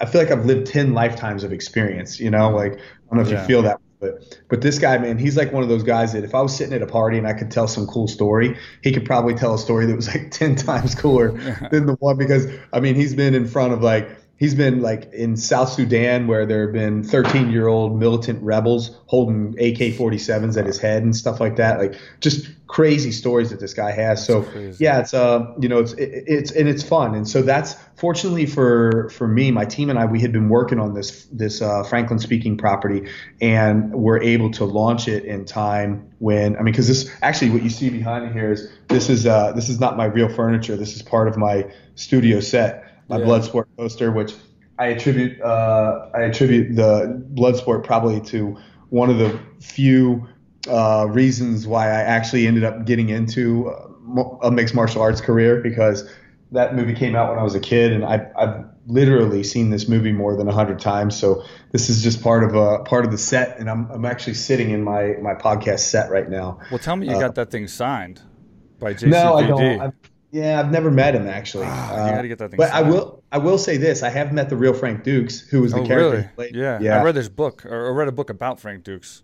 yeah. I, I, I was. What do you um, think it was- about him? There's so much controversy of like him being real and not real. What do you think?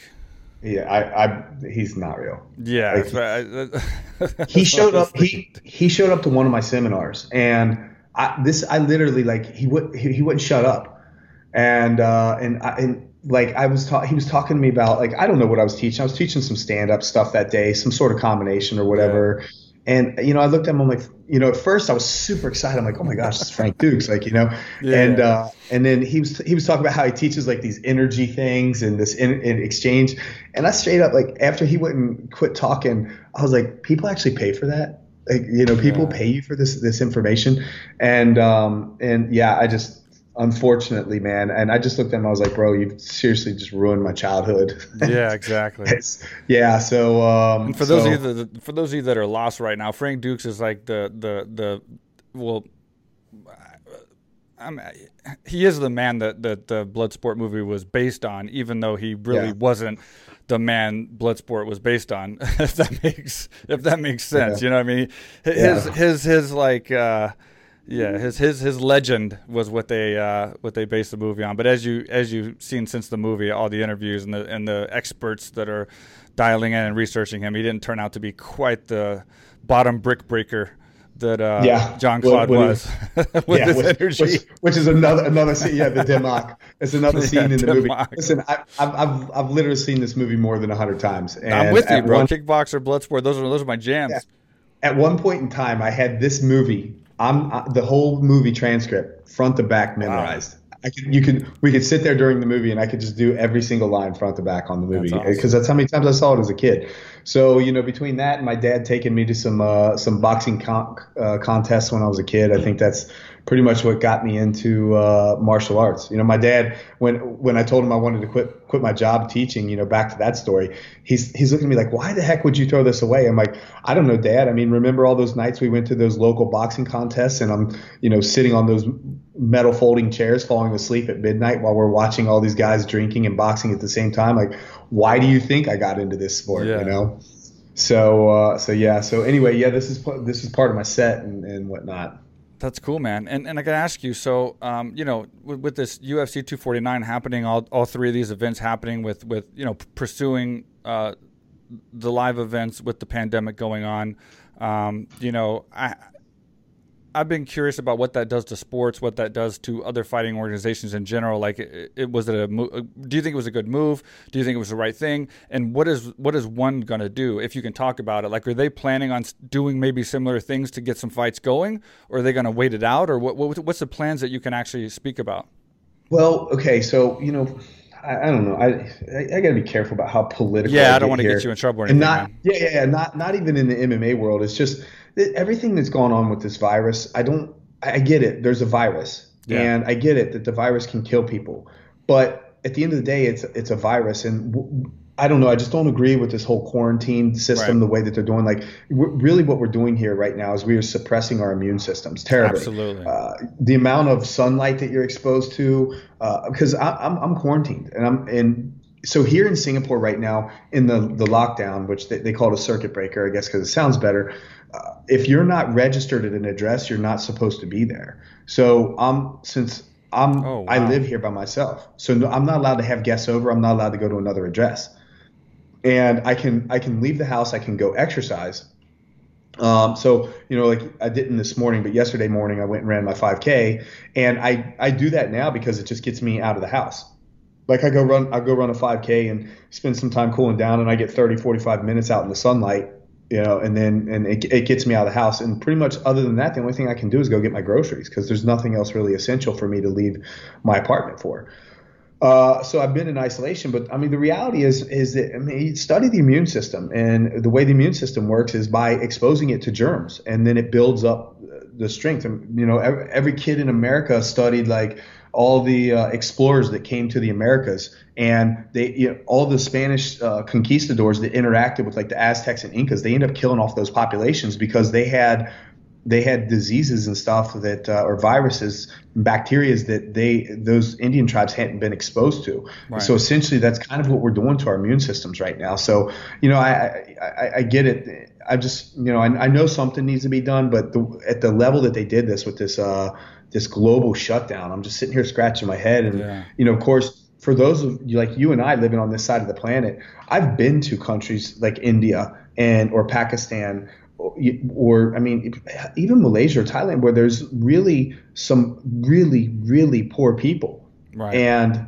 I, I, I believe that the fallout from this this global shutdown on the economy is going to be way worse than what the disease ever could have done. But you know, this is me just throwing my two cents in, and there'll be some listeners. I'll get some haters on that anyway. But there's there's no no no great no great solution to this thing, obviously. Um, you know, as as for the the events, this is what this is where my mind goes, right? I mean, there's so many.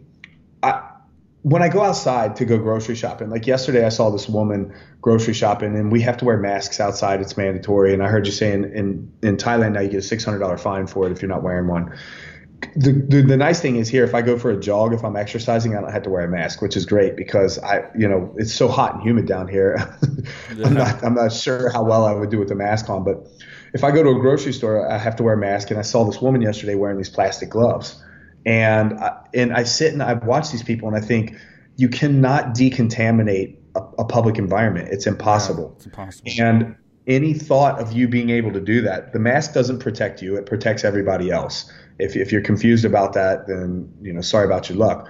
But um, you know, you can't decontaminate the entire public environment. Like you can't decontaminate. It just it's impossible. If I pick up an orange and decide I don't want that orange and put it back, and somebody else subsequently picks that up, well, unless they actually go home and really sanitize that orange and sanitize that box of cereal and everything, they're bringing contaminated units into their house.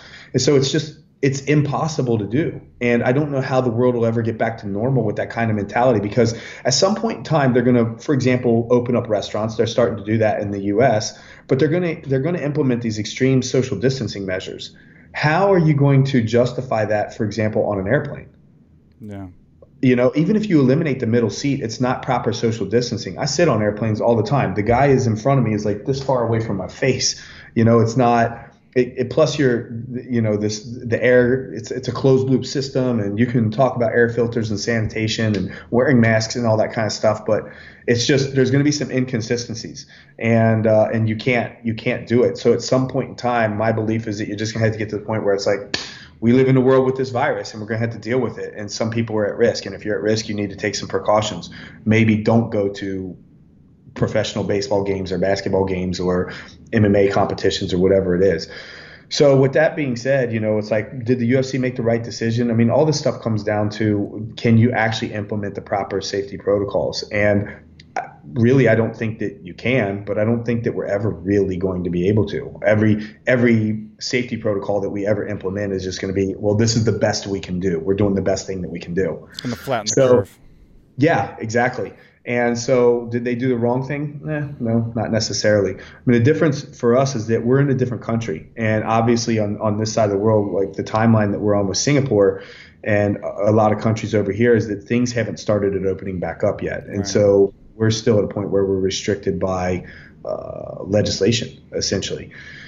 And so, yeah, you know, we obviously internally within the company, we're very proactive about what we're going to be able to do and safety measures that we can take, you know, as far as like temperature screenings and all these kind of typical things that you would do. But yeah, it's uh, uh, as soon as as soon as we have a window of opportunity there, we're going to be we'll, we'll seize it for sure. You know, it's just that the U.S. is ahead of us on that curve right now which is absolutely mind blowing considering there's you know 1.5 million cases in the U.S. or were. There's over a million active cases and there's 91,000 deaths in America. Yeah. And in Singapore, where you're locked down and can't even leave your home, there was 28,000 cases and 22 deaths on, on the paper on, on, on the stats.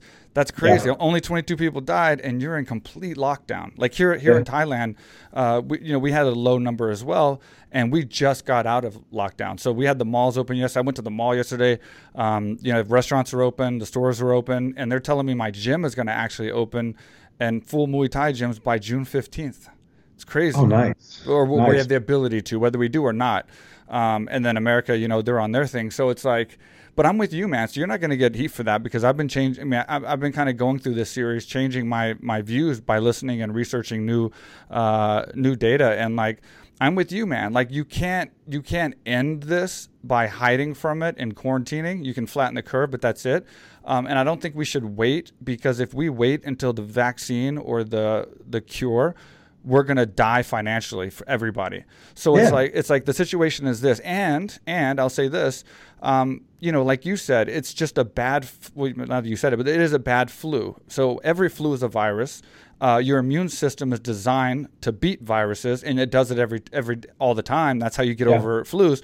Um, and we've already proven this is factual. We've proven that the, the human immune system beats this actual coronavirus because first of all there's so many people that are asymptomatic i think it's like almost like 80% like a super high yeah, exactly. number and there's so many people that got the coronavirus and healed on their own um, they got a little sick and healed on their own. That's the immune system working. Why would yeah, we not just let that happen? Protect the people that have pre-existing conditions and, exactly. and, and, that are old. Put them in quarantine. They have to sit out. You know, the weak, the weaker, older, pre-existing condition people, and people like us should have that choice. I mean, we can go and, and take a risk on catching diseases in other areas and, and be free to do so. But in this situation, we have to stay at our house versus going out there and taking our chances of catching it and either being asymptomatic, uh, maybe having to take some medicine, maybe having to go to the hospital. And at worst case, we make a bad judgment call if we have cancer or we have a, a bad, you know, respiratory situation and we, and we take a risk and we do end up dying. But I think that should be our choice, you know, and I think yeah, we should be able to get out there and do it. and the build that day, the, the choice of your life is in your hands at least, right? Should be. Should because because I believe I, for me, I believe that I would 100% most likely be asymptomatic. In worst case scenario, I would probably get sick uh, for a week, just like it is like any other flu. flu. Yeah, and and I would and I would be miserable. Um, and so for for that, like you as you're saying, I would be me personally. I'd be willing willing to roll the dice. Yeah. I'm like, well, let, let, me do my thing. Let my immune system. I'm gonna I'm gonna bet on my immune system, yeah. and I'm gonna continue going outside and doing the things that I need to do to uh, to build my immune system. So you know, when I'm outside now, I don't. I make sure I touch as many door handles as I can. Like I'm I'm, I'm doing an immunity exercise. You know, it's like everything else. Like if if I'm not if I'm not doing my if I'm not lifting weights, my muscles are going to get weak, and if I'm not exercising my immune system, it's going to get weak. I will say this: the, the the one place where I am a bit concerned is like my mom, for example. My mom right. is a little she's a little overweight. She's got some respiratory issues. She's got some sugar issues. She has all those kind of issues that can be problematic for somebody like her. You know, I mean, she is one of the people that is that is at risk.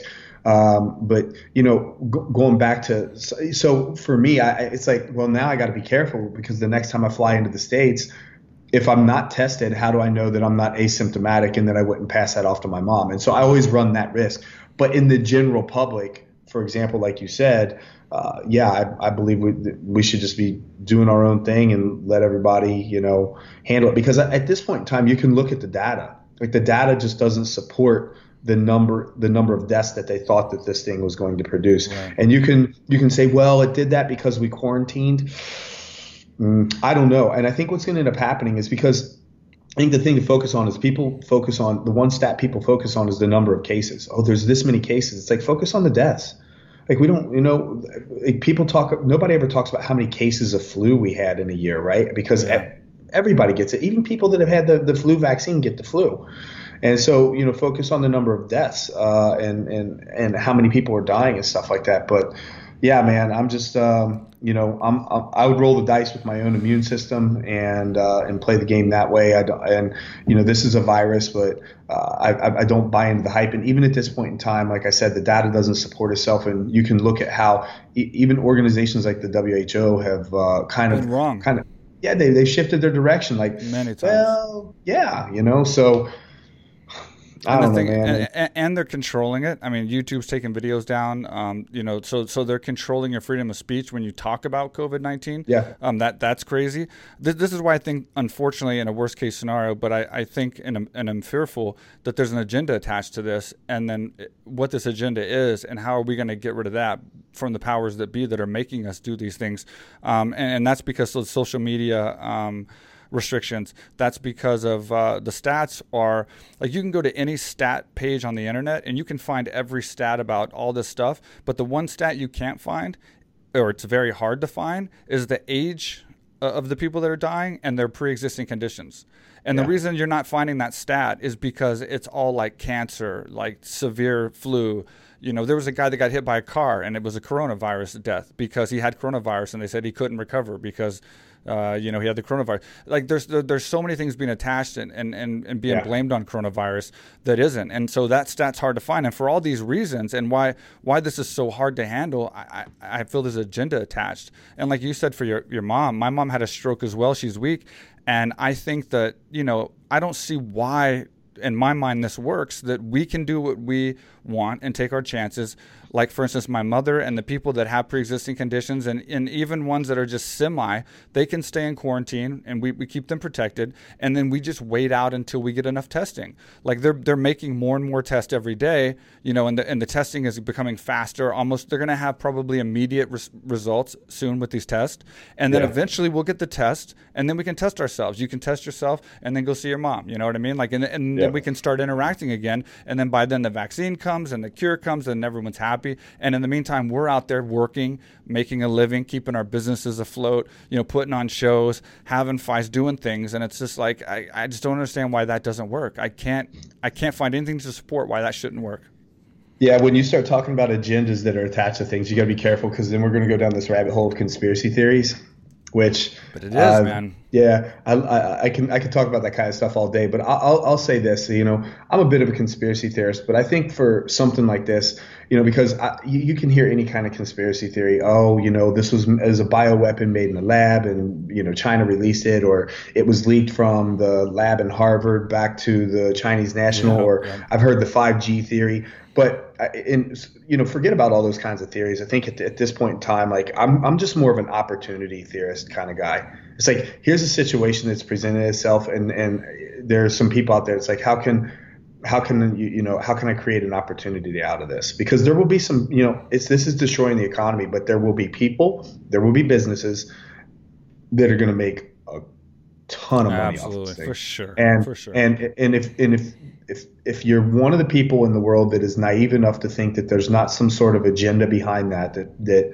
you know perhaps yep. the data could be encouraged to be inflated or whatever you know or this thing could be it could be encouraged to extend this quarantine longer than needed then it's like mm, I don't know. So yeah the, the, it exists. The, you know these these things exist. So I don't know I don't know I'm, I'm, you know I'm not a believer in any one particular conspiracy here, but you know everybody everybody has their agenda, you know, and even small businesses. It's like okay, we can't have you know we can't have classes like aka can't have classes now. So in your mind you're like how can i take how can i take advantage of this situation? Well let me create some online classes and maybe when this is all over with and you can for example make those online classes open to everybody so that somebody who wasn't coming to aka would now be like oh you know what? I want to try that school when things open back up. And maybe by you taking advantage or using that as an opportunity becomes beneficial to you. You know, I mean, it's like this is just the way that the human mind thinks. But when you put it on a grandiose scale of something major, you know, something much bigger, than people are like, oh, that's crazy. You know, that would never happen. Like, mm, no, it, it happens. So I don't know. But in the meantime, you know, the entire human race has pretty much kind of fallen in line and, and followed the marching orders. Yeah, it's hard for me to answer this question just because I'm I've always been kind of OCD. I think which started from my fight camps, trying to not get sick. I'm not like OCD with like numbers and like shutting the door six times and like putting everything in order, but I am OCD about being super clean, not getting sick. You know, if I shake people's hands, I remember like to wash my hands, like you know when I can. Yeah. Um, and I think that stems from my fight camps. You know, not not wanting to get sick during fight camps and definitely not wanting to get sick during fight week. You know, like so I think years and years of that has made me that way. So it's hard for me to answer this question, but for you, obviously, we're going to start training again. We're going to start being, you know, back, you know, more close and intimate with our friends and and people that we train with and stuff. But do you think this is going to change?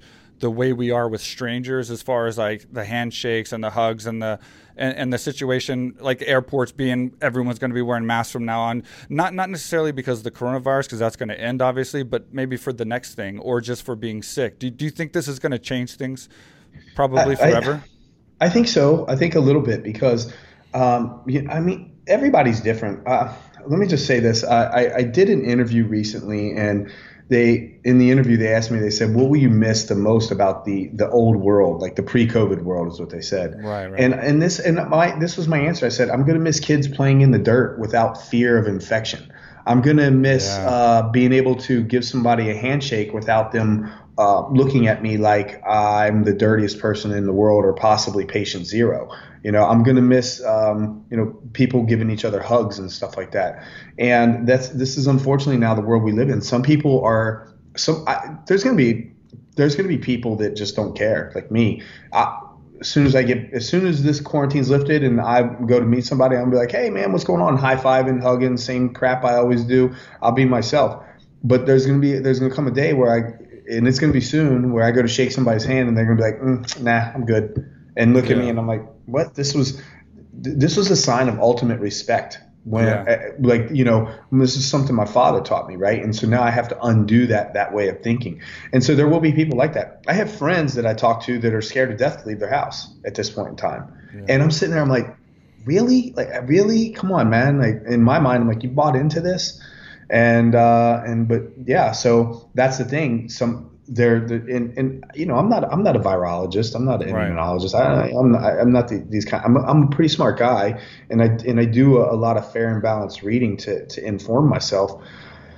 But um, yeah there will be a, enough of a shift of um, of the way of thinking that it will change. So do I believe that I, I believe that overwhelmingly like the people that grapple in jujitsu schools for example will probably won't be those kind of people I mean you think about it every time you get on a grappling mat, especially at a new place, you're like, there's got to be a piece of you that's kind of rolling the dice on whether or not they clean their mats properly because you could end up with staph or ringworm from somebody else. This is just part of what we've always kind of had to deal with.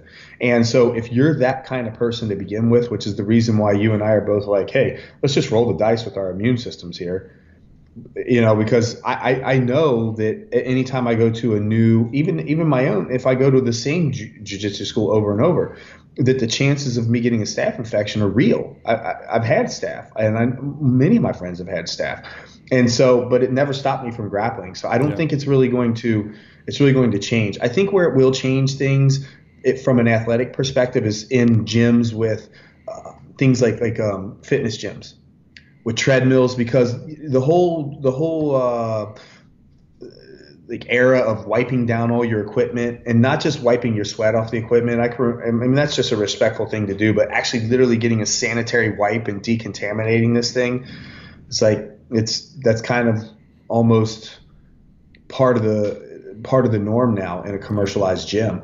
And so I those kind of people might get to a point where they're like, that's not enough for me. I don't want to go to a gym like that anymore uh, because they're your you know they're your fair weather fitness people or whatever. But no, I, I, I don't think I don't think the martial artists will be all affected that much. Yeah, I agree with I'm, you, man. I'm betting on their mentality. That's all. So yeah. I, bet, I, I, bet many of them have a kind of similar mindset to me.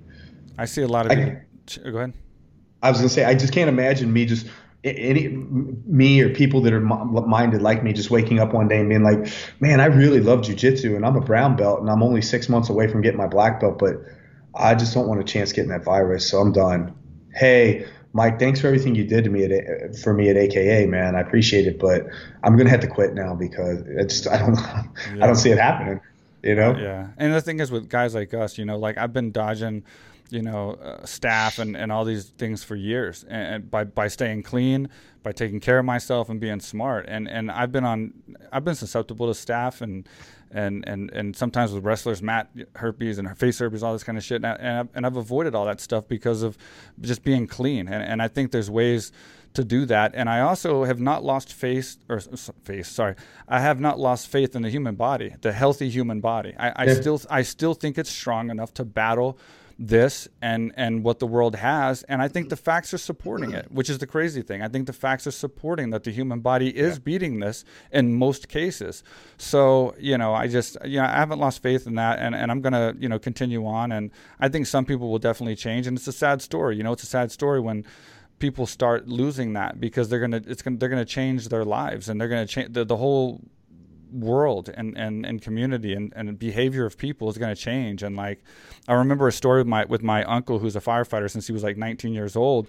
And he remembers the time when like he would show up at, at accidents and there'd be people on the road or whatever because they go to every accident whether it's a fire or not so it'd be like a car accident or something and people be on the road and they'll have like they'll be bleeding everywhere and like you know all this stuff and they just jump on them with no gloves no nothing and they're like patching them up and saving their lives and like like nowadays yeah. you can't do that you can't even help a, someone who's hurt if they're bleeding because you're worried you're going to catch a disease or something yeah. and i think this is kind of like another step in that direction which is just kind of sad for humanity um, in general so I'm just going to keep like you, man. Keep going with it and, and, and, and, and letting my body do what it does. And if I get hit with something and, and, it, and, it, and it makes me think differently, then that, that'll be my, my awakening. But, but yeah. I, I still have faith in the human body right now, you know? Look, I, I, I, uh, two things I'll talk to you about. Number one, fear. You talk about fear. I don't, I'll say this, and I don't mean it literally, but I have trouble understanding the concept of fear there are people that I meet in this world that um, they, there's something like a, they'll have a fear that's so gripping, like a fear of heights. Like Jonathan, my co-host on One Warrior Series, he's he's afraid of heights, right. um, and I don't understand this fear of heights. And to to tell like to tell a story, we were we had uh, we did this um, hike in Cebu uh, in the Philippines at this place called Kawasan Falls. If you've never been there, you should you should check this hike out. It's a nice hike. It's a little commercialized at the end, but it's a cool. It's about a three three hour hike, and you hike through this series of waterfalls. And the, the waterfalls kind of progressively get higher as you go. And essentially, you just you can walk around the falls if you don't want to jump, but you can jump off of them. And I would say maybe the first fall is only you know uh, I don't know three to five meter fall that you're just jumping off of or sliding down, and then it works its way up to 15 meters so I'm standing at this last 15 meter um, fall, and as I'm there, I, I, I was like, I was thinking, man, I want to do, I want to do a backflip off this fall, and I hadn't done a backflip off of anything that high in my life, or I hadn't done a backflip off of anything high in a long time. Right. And I was standing there, and I thought, mm, I don't know if I want to do this or not. Not because I was afraid but instead, in my mind, I'm doing this, I'm, I'm calculating the risk of if I do this, there's a high probability that I'm going to over rotate because I have not practiced this maneuver and I'm going to end up landing weird in this water and, and injure myself. Mm-hmm. And then I'm like, if that happens, and there's a high probability it will happen at this height, how badly am I going to be injured? And so I, you know, in, instead I'm like calculating, this is not a smart thing to do. Which fortunately I didn't do it because I was on a subsequent shoot sometime later at this uh, water area, and I, I, did it from a jump that was um, probably closer to about eight meters. I was like, okay, let me try this backflip because if I land wrong here, it's gonna suck. But I'll I'll still I'll, I'll kind of walk it off like, uh. yeah. and sure enough, man, I jumped off that thing and hit that backflip, landed wrong because I over rotated exactly because I didn't know how to. I, you know, I'm, I'm, not a gymnast, and and yeah. so I need and I hadn't done one in a long time.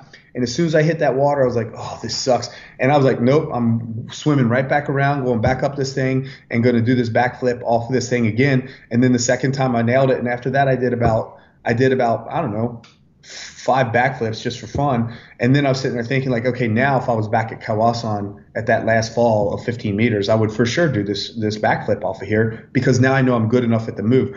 But there was no part of me that was like afraid, like have this paralyzing fear. I just knew, I 100% knew like, okay, if I do this, I'm gonna I'm I'm gonna over rotate and screw it up. And if I do that, it's gonna hurt. And can I actually you know, do I want to deal with this pain today? And I'm like, mm, no, today, not that level of pain. I'm good. And so it wasn't this kind of fear thing. It was just, uh, it was more of a calculated risk. And for people who operate out of fear on something like this, it's just a lot of people, you, you know, you listen to what you're being told. And I get it that there's this source of information, but it's like, man, do some reading. Understand how, for example, understand how your immune system works. You know, on top of, for me, maintaining this really strict nutritional regimen. And it's not just like weighing out my food. I'm, I'm making sure that I'm getting good vegetables and fruits throughout the day and, and giving my body the nutrients that it needs to keep a strong immune system. But on top of it, I'll take some extra supplements. You know, I make sure that I make sure that I'm getting like ginger in my green drinks in the morning. I take oregano oil as an immunity booster and stuff like that on a daily basis. And so I do these things and, and I really do walk around with this not ignorant attitude, but this attitude of confidence. Like my immune system is in great shape. I don't have to, I don't have to worry about this BS. Like I'm not going to worry about it. It's in great shape, so I'm good to go. I'm not worried at all. Yeah. And uh, and maybe and maybe that's that's stupidity, but I've listened to enough doctors talk about this thing, uh, talk about the immune system, how it works, viruses. I've seen, you know, I've looked at the data and the, you know, the mortality rate on all this kind of stuff, and I'm just like, no, I'm not buying it. If I was my mom and I had her her um, risk factors, then I would be second guessing myself, but I'm not. I don't. So I'm just gonna. I'm not operating by fear. People that operate out of fear and desperation, I feel sorry for them. Yeah, absolutely, man. I agree with you, and thanks for the insight on on uh, Singapore and, and what's going on with you. I, I, like getting perspectives from different people from around the world right now, and this is gonna be good to look back at, you know, and see. Uh, th- these conversations during this pandemic, you know, and, and what we all thought, what we all said, and what ended up happening. So I think it's very cool. Um, going back to ONE FC real fast, what what what are or who are some of the fighters coming up to look out for? I'll do well. You know, I mean, listen. If you're going to ask me about that kind of stuff, then I'm going to go back to uh, to to my roster of guys that have that I've pushed through. Tell me, um, G- give me yeah, some man. names, man. Um, you know, I tell you, I got uh, I got this Filipino guy out of um, uh, this guy out of uh, uh, Baguio. His name's Lito Adiwang, and he came through the One Warrior Series. Lito's from AK Thailand, bro. Yeah. So yeah, I know uh, Lito. He's dude that kid, he's a stud, man. Like he's, he's trained with us. He's he's fought here. Like I, I, I love the guy. Have you have you been on the mats with him? Yeah, I love. Yeah, him, I mean, he's slick, slick, slick. Um, and honestly, it, you know, I look for him. I look for him to have a belt around his waist one day, for real. Uh, I'm really excited about um, this this kid. I'm not even going to try to say his last name. Mongolian kid. His name's Shine. He came through uh, Warrior Series, and he's he's now won championship. And I mean, this kid, he's maybe not the cleanest technique, but man, I mean, if Mon- the Mongolians overall, like the, the Mongolians, it's it's it's one of the coolest countries I've been to, and I have a deep, tremendous respect for that population of people because they have a country. The country of Mongolia only has three million people. Like that's their entire population. Right. And in a country of three million people, that country has won 26 Olympic medals. 24 of those are in combative sports, boxing, judo, and wrestling. Wrestling. And yeah, and so they're just they're a very like they're you know wrestling and and they they really they really value these competitive sports. So I mean, this guy he's he knows how to scramble, he knows where to be, when to be. He does some things sometimes. I'm like, I don't think you're actually that technical, but he'll do things in matches where it was highly technical, and he just man, he hits like a hammer. I mean, he just throws punches like a Mike Tyson. Everything is just you know meant to really really hurt somebody so yeah. i'm uh, i'm looking forward to seeing what um, what he does in uh, one championship cool. as well those are, those are probably the two prospects that come through the warrior series that i'm most hyped up about at this point in time so you're having fun man you're enjoying this you're enjoying this warrior I, series and doing doing this work I am. You know, I mean, to, you know, full disclosure, when you live this life of MMA, I'm not as excited as I used to be about watching matches anymore, right? It's, you know, I mean, you can only, but working with, seeing like young athletes who are really hungry and, uh, and working with them, because I have this, you know, I have this kind of grassroots thing, uh, um, working where I, you know, I go in, I teach seminars or, you know, grapple with the guys that I recruit and go to all these local gyms. And I have a really good time, man, because it's at that level, you know, for me, the, my personal journey was when I got involved in martial arts, it was just all passion, like something that I wanted to.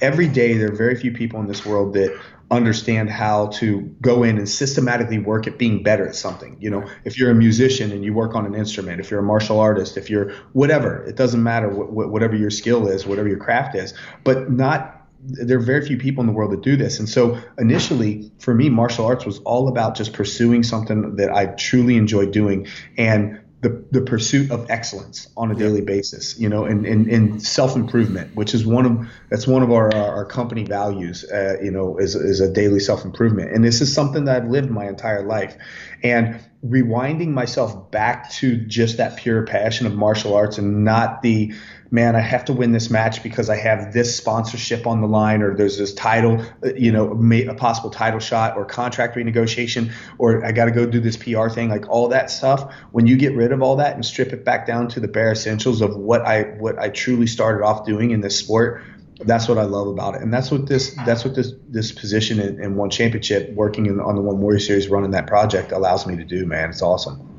Yeah. So with that being said, hey, why? How come I've not? How come I have not been to AKA Thailand? What's what's what's the deal with that? Because I'm uh, asking you. That, that you should be asking yourself that question, man. I want to show you the gym. I want to show you the man. It's it's like nothing else, man. You got to come out there and check it out. Uh, Victor was out there in the beginning where when we were building it and what I'm about to build next, bro, is gonna blow your mind. Like it's it's it's we have a two acre uh, property, and we have AK Thailand there now with multiple buildings, five thousand five hundred square foot open air Muay Thai area overlooking the jungle and the mountains.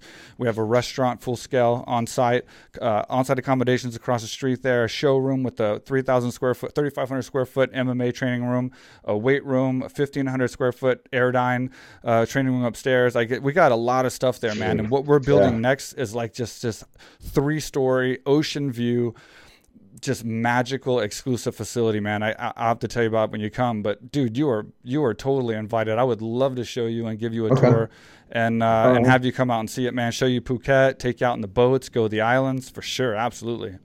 Okay yeah because i don't i don't know when the next time we'll be in phuket because i was scheduled this year to go to I had a trip and a tryout set in Japan. I had a trip and a tryout set in Brazil, and then one in the States. We were actually going to go to the States and, and, recruit for the first time in the U.S. Yeah. Um, I, ha- I have some athletes from the U.S., but most of my American athletes, up until well, the first year of my project, most of my American athletes like were expats training in places like Phuket or whatever. But now um, we were scheduled to. I mean, since then, I've recruited some guys out of the U.S., but not actually traveled there right. for the for the the travel show and, and, to hold a tryout. So those were my those were my first three trips that were scheduled this year, and it, all that stuff just kind of collapsed back at the beginning of March when when this stuff started to take off. So when travel gets gets back to normal, and obviously we can all speculate, but we don't know between now and then. I, am assuming that I'll just kind of pick up with that flow. So I don't know when I'm when I'm coming back to Phuket next, at least for business. But whether I'm there for a personal trip or a business trip, uh, the next time I'm there, I'm going to be reaching out to you personally. Like, all right, listen, we got to be at AKA now. It's a one hour fly for you. It's one hour. It's one hour, man. But, but you, you know how it goes though when you when you travel yeah, know, for a living, know, you know, it's like I, I did the first year I did this this show. I took um, I, each trip that I do like for filming is about a ten day trip. Right. And in the first year that we were running the Warrior Series, I did um, what did I do? Like uh, ten trips 10, 10 trips of wow. 10, 10, days each and that's just for the warrior series and then i also had like some some um, other thing like you know miscellaneous things that one championship wanted me to do as well so i had a couple other trips on top of that and then the occasional trip back home to to ohio to handle things like because i still have my properties there yeah. and, and, i have a restaurant in kentucky that i own which is just getting you have hammered a- you have a ranch, right, in Ohio? Like I remember back when I was talking to you when we were still fighting, you got a big ranch, didn't you? Well, I have a. You're, have you're, a, play, you're, you're, playing paintball and stuff. I remember. Yeah, yeah. The, the house isn't that big, uh, but I, it's like I have a small little ranch house that sits on a 13 acre property. Yeah, land. You had a lot of land. Yeah, yeah. So, and then you know I have a, uh, some other land as well, and then I have a restaurant there. So I, you know, I'm still tied. Like that's that to me, that's home. This is not living on this side of the planet. It's not a, a permanent situation for me. Uh, and Singapore, obviously, I mean, I don't know if you've ever been here, but it's a very transient place. People just come here to work anyway. But yep. yeah, I mean, when you mix all that travel, it's it's it's difficult. Even when you're only an hour, hour and a half away, it's like yeah, I have this weekend free and I could bounce on a Thursday night and have to fly back on a Sunday. It's like, oh gosh, yeah. I don't know if I feel like plane. no, for sure, man. I will. Uh, you know, the next time I'm there, we will definitely uh, hook up, man. Well, when you come to AK Thailand, man, I'll make it worth your while, man. We'll have a great time training. I'll show you Phuket. We'll go to the islands. I'll even teach you the escape for the the, the banana split because I saw uh-huh. I saw I saw your boy I saw your boy putting you in a banana split uh, on on the internet when you're when you're is a War Series guy when when you're fighting yeah, yeah. War Series. He's one. Of, yeah, he's one of one of the uh, recruits I had for. You were uh, like, what? I'm getting in a banana split. I'm flexible, man. So kill yeah. yourself, knock yourself out, buddy. that's that's my escape. It's like I'm just. I don't have to worry about escaping. I just maintain flexibility enough that they have to throw away the move. So so, so Ev- Evan Showman is a friend of ours, a mutual friend, and, and he's done a lot of work for me. Works with me now. He wanted me to ask you about the time that you got mistaken for Forrest and you went with it. You got to tell me that one story before I let you go. Okay, okay, okay. So um, I don't remember why I was in Vegas, but I was there, and uh, and I was at the I was at the Rio. I was at the Voodoo Lounge in the at the top of the Rio. Yeah, yeah. Um, and I liked the Voodoo Lounge because it had this very chill vibe to it. You know, I'm not a big, I'm, i never was a big clubby guy anyway. Right, right. But I got there, and there apparently that weekend there was like this, um, on a police and military convention or whatever.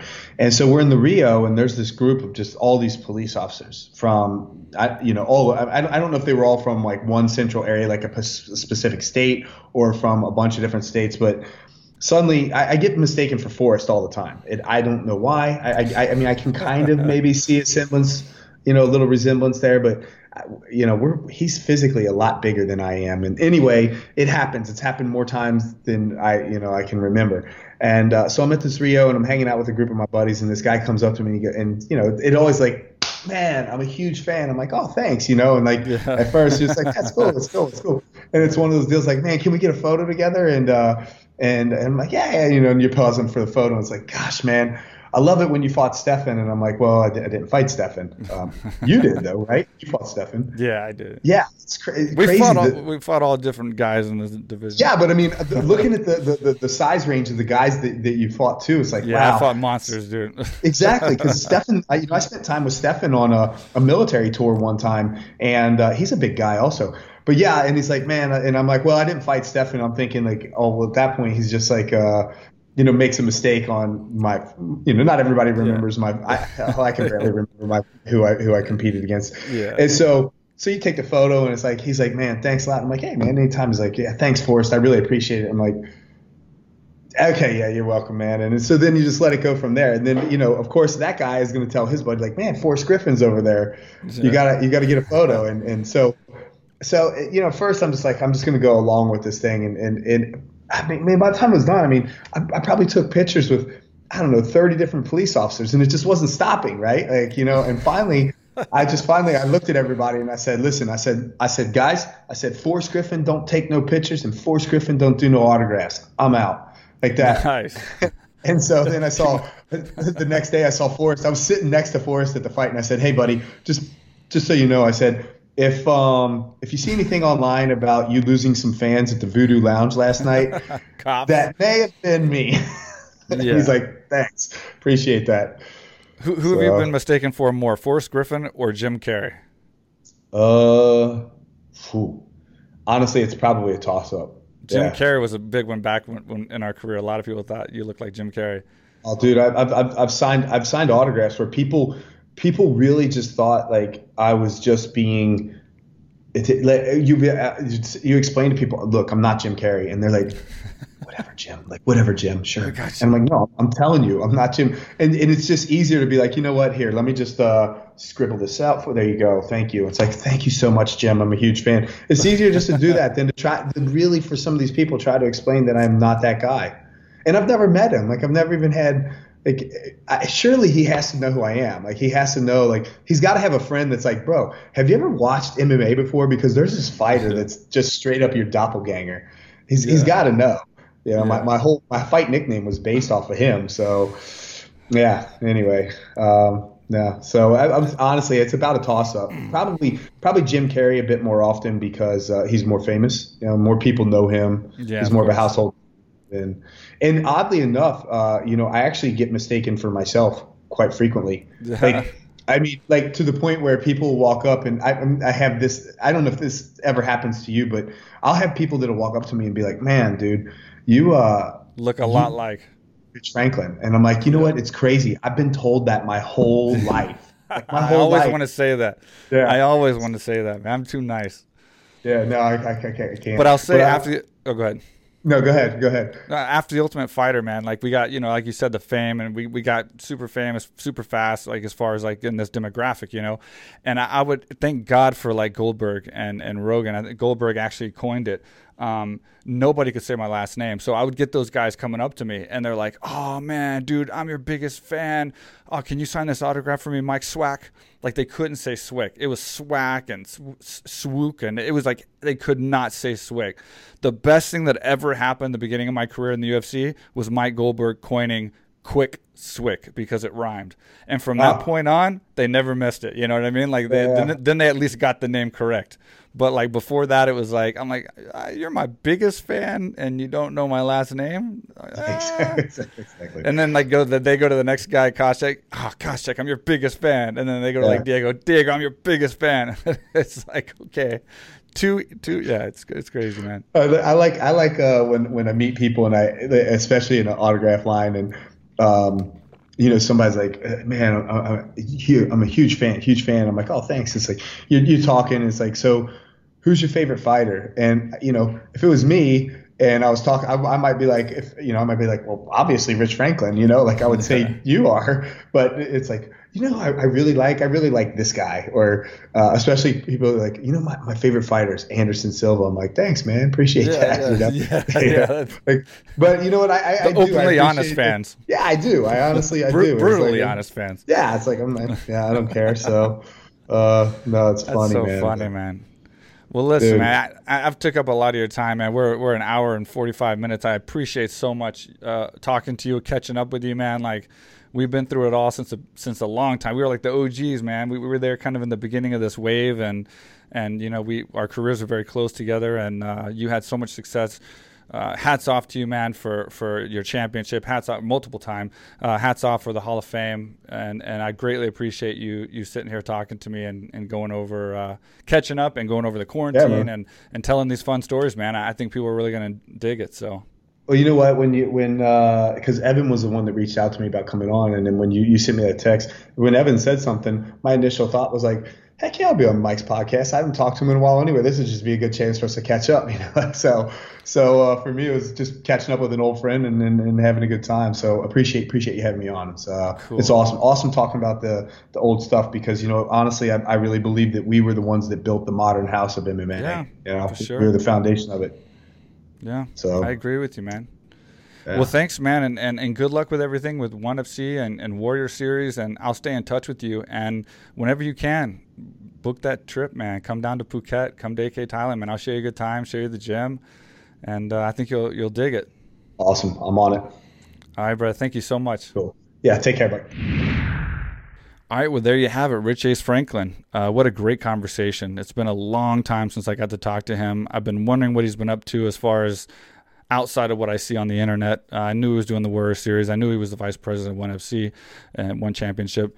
Um, you know, I, I, see him training and, and traveling the world and stuff, but it was great rehashing some of these stories that, that we had during our career. And uh, I hope you guys took from it. I hope you guys enjoyed sitting in on our conversation and, uh, and kind of just reminiscing about the past, the good old days of uh, MMA as it was starting to blow up. So, Anyway, hope you enjoyed it. If, if you're watching on YouTube, please leave us a comment. Let us know what you think. Um, subscribe, please. Obviously, we want you to subscribe so you can see when the new videos are coming out. We're doing these every few days. Um, we're going to continue doing them as often as we have been. Um, if you're on the audio platforms, iTunes, Stitcher, SoundCloud, Spotify, subscribe to us there as well. And check out the YouTube. It's always better to watch us interact. You know, we, we do funny things and we laugh and make face gestures and and sometimes that's interesting. So, anyway, thank you guys for watching and listening, and I'll see you next time.